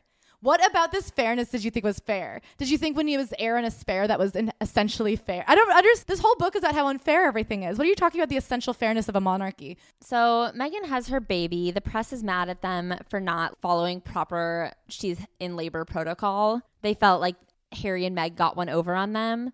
Indeed we had. They felt that in doing so we'd been bad partners. Astonishing. Did they still think of us as partners? I mean, no, I don't know. I guess around this time, things were bad between Pa and Camilla and Willie and Kate because of all the cheating rumors. And they're like, you're selling us out. We're done dealing with you. They were about to come to blows. Pa's thing is basically like, we're not going to fire our PR person. Grandma has her PR person, which is Angela, the dresser. Everyone in the family gets one Machiavellian weasel. You get a better weasel. That's true. So Meghan and Harry are like, we got to get out of town. So Elton John is like, come hang out at my house. Very Victoria Beckham core. And this is after they keep having meetings with the family where they're like, you don't understand what's happening to Meg is not like what's happening to you. It's disproportionate to anything. The studies keep coming out and saying the way they're talking about Meghan is racist, it's hateful, and it's it's more than anybody else in the family has ever received historically. And it's increasing racism nationwide. And they will not help. So he goes to hang out with Elton John, and Elton John's like, Well, have you ever thought about suing the newspapers? And Prince Harry's like, I can't. The family lawyer's like really busy and he won't help me. And Elton John's like, Have you ever thought of a second lawyer? And Harry was like, Literally, I hadn't. I didn't know I could get my own lawyer. So they sue the press. They tell the family a couple days beforehand. They're like, hey, we're about to sue the press. And they're like, literally, just don't. And he's like, we're gonna. So they do. They specifically were like, Don't do that. It's to hurt the rest of us. They're kind of like, If you make the press mad, they'll come for everybody. They keep going to the palace, and every time the palace is like, We hear you and we're going to help you. And then they just don't get back to them. And that's kind of the pattern for a couple years. So then in November 2019, Meg and Harry are talking about getting away for a while or forever. They like don't really know what's going on. But Meg is like, I have a friend who has a house on an island in Canada and we can just go there in secret and relax for a little bit. So they go there and they're happier than they've ever been until a few weeks in, they get discovered. People descend on them like friggin' vultures and they're just no longer safe again. And that's when they start toying with the idea of actually leaving. And so they go to the palace and they're like, we want to talk about this. And the palace is like, we're so busy, come back later. And so basically, what it is is there's these three people, and I can't remember the word they use in the Oprah interview. What is it? The institution or something. Yeah. And you're like, well, who is the institution? Because I'm sorry, but a 92 year old queen grandma is not pulling the Twitter numbers and like running the PR cost analysis of this all. There's three men that have, he says, Machiavellian and taken over all the power, the courtiers. One is in the grandma's ear. And so he calls grandma and is like, I have to talk to you about something. And they're always trying to, I guess, as much as you want your weasel to protect you, your weasel wants to protect you because the more power you have, the more power your weasel has. Am I allowed yeah. to say that? No, no, that's true. And so they are very invested in keeping the queen in control and having control over everything. And they don't want Meghan and Harry to leave because it helps everybody to have someone that you can always hate the most. So they are invested in keeping Harry from asking his grandma. They won't let him see the grandma. They don't know what to do. They keep going to the palace and be like, "We need help. We need help." And they basically are like, "Totally," and then ignoring them. And then every time they're like, "We're about to do something," they're like, "Well, why didn't you ask for help?" And so finally, they've been denied. His own dad is like, "Listen, we can talk about this as soon as I get back from vacation in two months." And they're like, "We can't wait another minute. We're gonna put something on Instagram." So they put something on Instagram. Saying that they are distancing themselves from the royal family and that finally sends an emergency meeting into play where they are they have five options. They come up with like plans one through five, where number one is things stay the way they are, And we pretend that you just never posted that. and we pretend you never posted that. Option five is fuck off. They invite everybody over to like hash it out. The palace is trying to get Harry and Meghan to take option one. They're like, we obviously can't take option one. That is untenable for us. And they're like, okay, fine. Well, then we'll do option five. And he's like, well, what about option three? And they're like, we've talked it out. It's not going to work. And then they have all these option five printouts for what the palace is going to say. And Harry's like, Can you print out the options for the other ones? And the weasel is like, My printer's broken. And for some reason, Harry spends a lot of pages being like, I went back to the office. I tested the printer. The printer worked. And I'm like, yeah, Harry, I believed you. You didn't have to prove that the printer was broken for me to assume that the palace was not actually hearing you out. The whole point of this whole book is that the palace has never heard you out. Um, So option three was option one was we communicate the status quo. Meg and I don't leave. Everyone goes back to normal. Option five was full severance, no royal role, no working for Granny, a total loss of security. Option three was somewhere in between.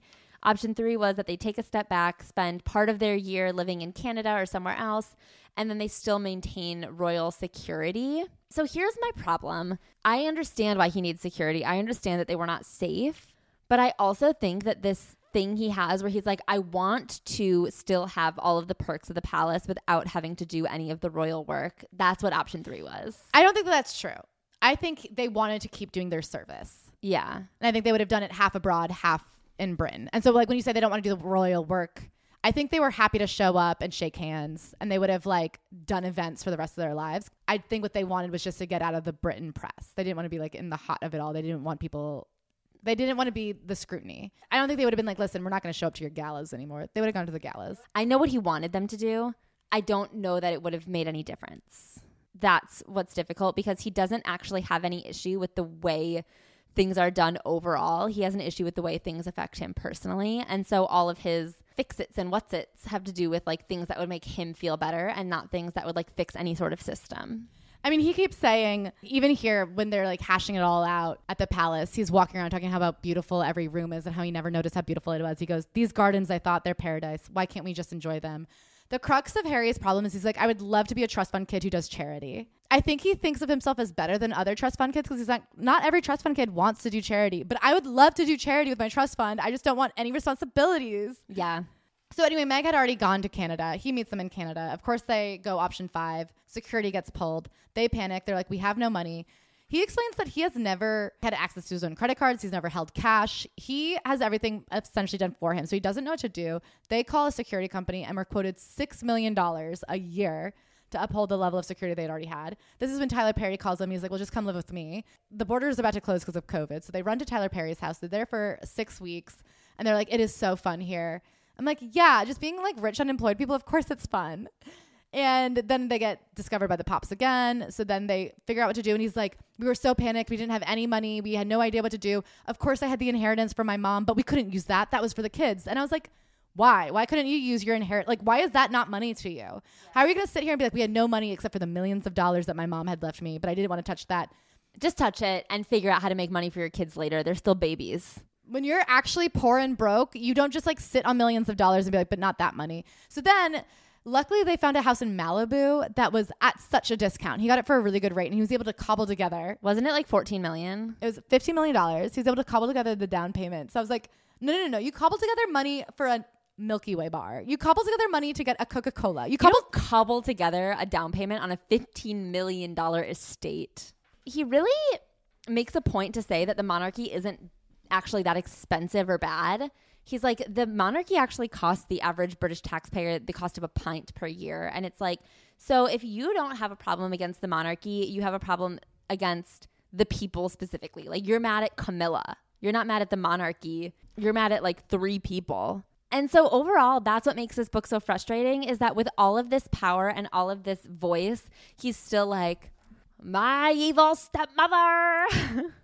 she is the root of it all. And it's like, no, the root of it all is systemic racism, classism, and a monarchy that shouldn't exist. So, five months later, they're able to sign several corporate partnerships, which would give us the chance to resume our work, to spotlight the causes we cared about, to tell stories we felt were vital, and to pay for our security. Good for you guys. He's really mad that they won't lay down wreaths in his honor for Remembrance Day. And I'm like, yeah, you're out of the country, dude. You can't be the good guy and the gone guy. He's like, and it all stems from the fact that my dad wasn't loved as a child. Anyway, so now they live happily ever after. They have a little daughter. They're in Malibu. They're doing their best to plow forward and be the people they always wanted to be. And that's the book. And then Granny dies. Pa was king. He like meets up with them and they're just not going to see eye to eye. Jesus Christ. Final thoughts? My final thoughts are I feel for his story, but I what breaks me off of it is that he only cares about his story. And I get it's his memoir, so he's telling his story. But overall, I'm just like, it sucks when you read about a person with this much power and influence and opportunity who is so woe is me and like, but who will make change? You bitch.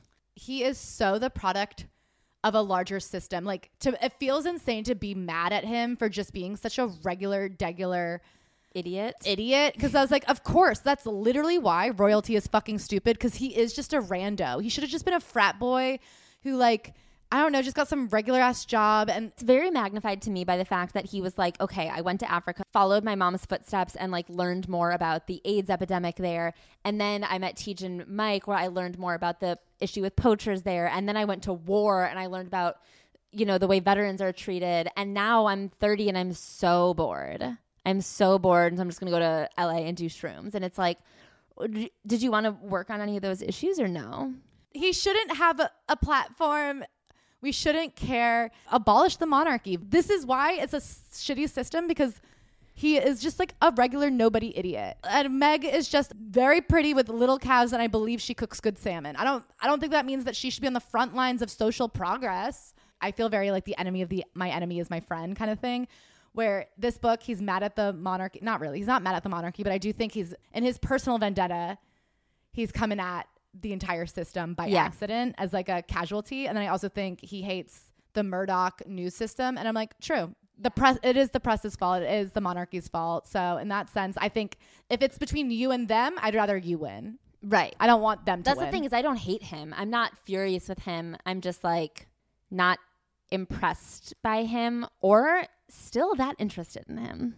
let them all crumble. Fuck them all. Fuck them all. that being said there are some goofy moments in this book and we will be getting more into the goofy parts on the patreon talking about Ian, talking about all the silly little we, there's this whole story about where he's like they call us blue buds but when i saw my blood it wasn't blue it was red. And i'm like yeah did you think that was literal idiot? I mean he's the dummy. And we'll get more into that on the patreon and we love you guys so much Love you guys. And most of all, I love our five star reviewers. Thank you to Mrs. Flask. I'll take a nip. Jenna Jab, Jab and Cross, baby. Thank you to Rem839. I hope to have 839 Rem cycles today and for you too. Thank you to Gracie Von Sun. You are my sun and my moon. Thank you to Baby Bell. Oh, I love the cheesy, cheesy broad. Thank you to G Browning, my favorite color of the rainbow. Thank you to Rachel Wormy, my squirmy, squirmy darling. Thank you to D Sprang. You have got me D Sprung. Thank you to Anonymous 1111122222222. I love you no matter who you are out there. Thank you to Big Z Nation, my favorite country and the only one that I'll support a queen of. Thank you to MBC Carpenter81. Thank you for carpenting that shelf. You did a great job. Thanks to You're the Voice. No, you're the voice that guides me. Thank you to Vic Beta. You're an alpha to me. Thank you. Happy birthday, Molly. Happy birthday, Molly. Thanks, Shivel Ya. I'll cheer for whatever Shivel you want to cheer for. Thank you to Millie562. I appreciate you milling all that oat. Thanks, Roberts Farm. Uh, thank you for having a place for the oat to be milled. Thank you, World Traveler. Oh, I can't wait to hear about your travels. I appreciate you, Warren Flowers. This review warrants some flowers. Thank you to Elizabeth Weenie. You are the cutest little hot dog. Thank you to OK2. I okay you as well. And Anaphasia. I hope someday we can sit down and watch Fantasia. Oh, and thank you, Witchworm. You are the spookiest worm in town. Love you guys. Bye.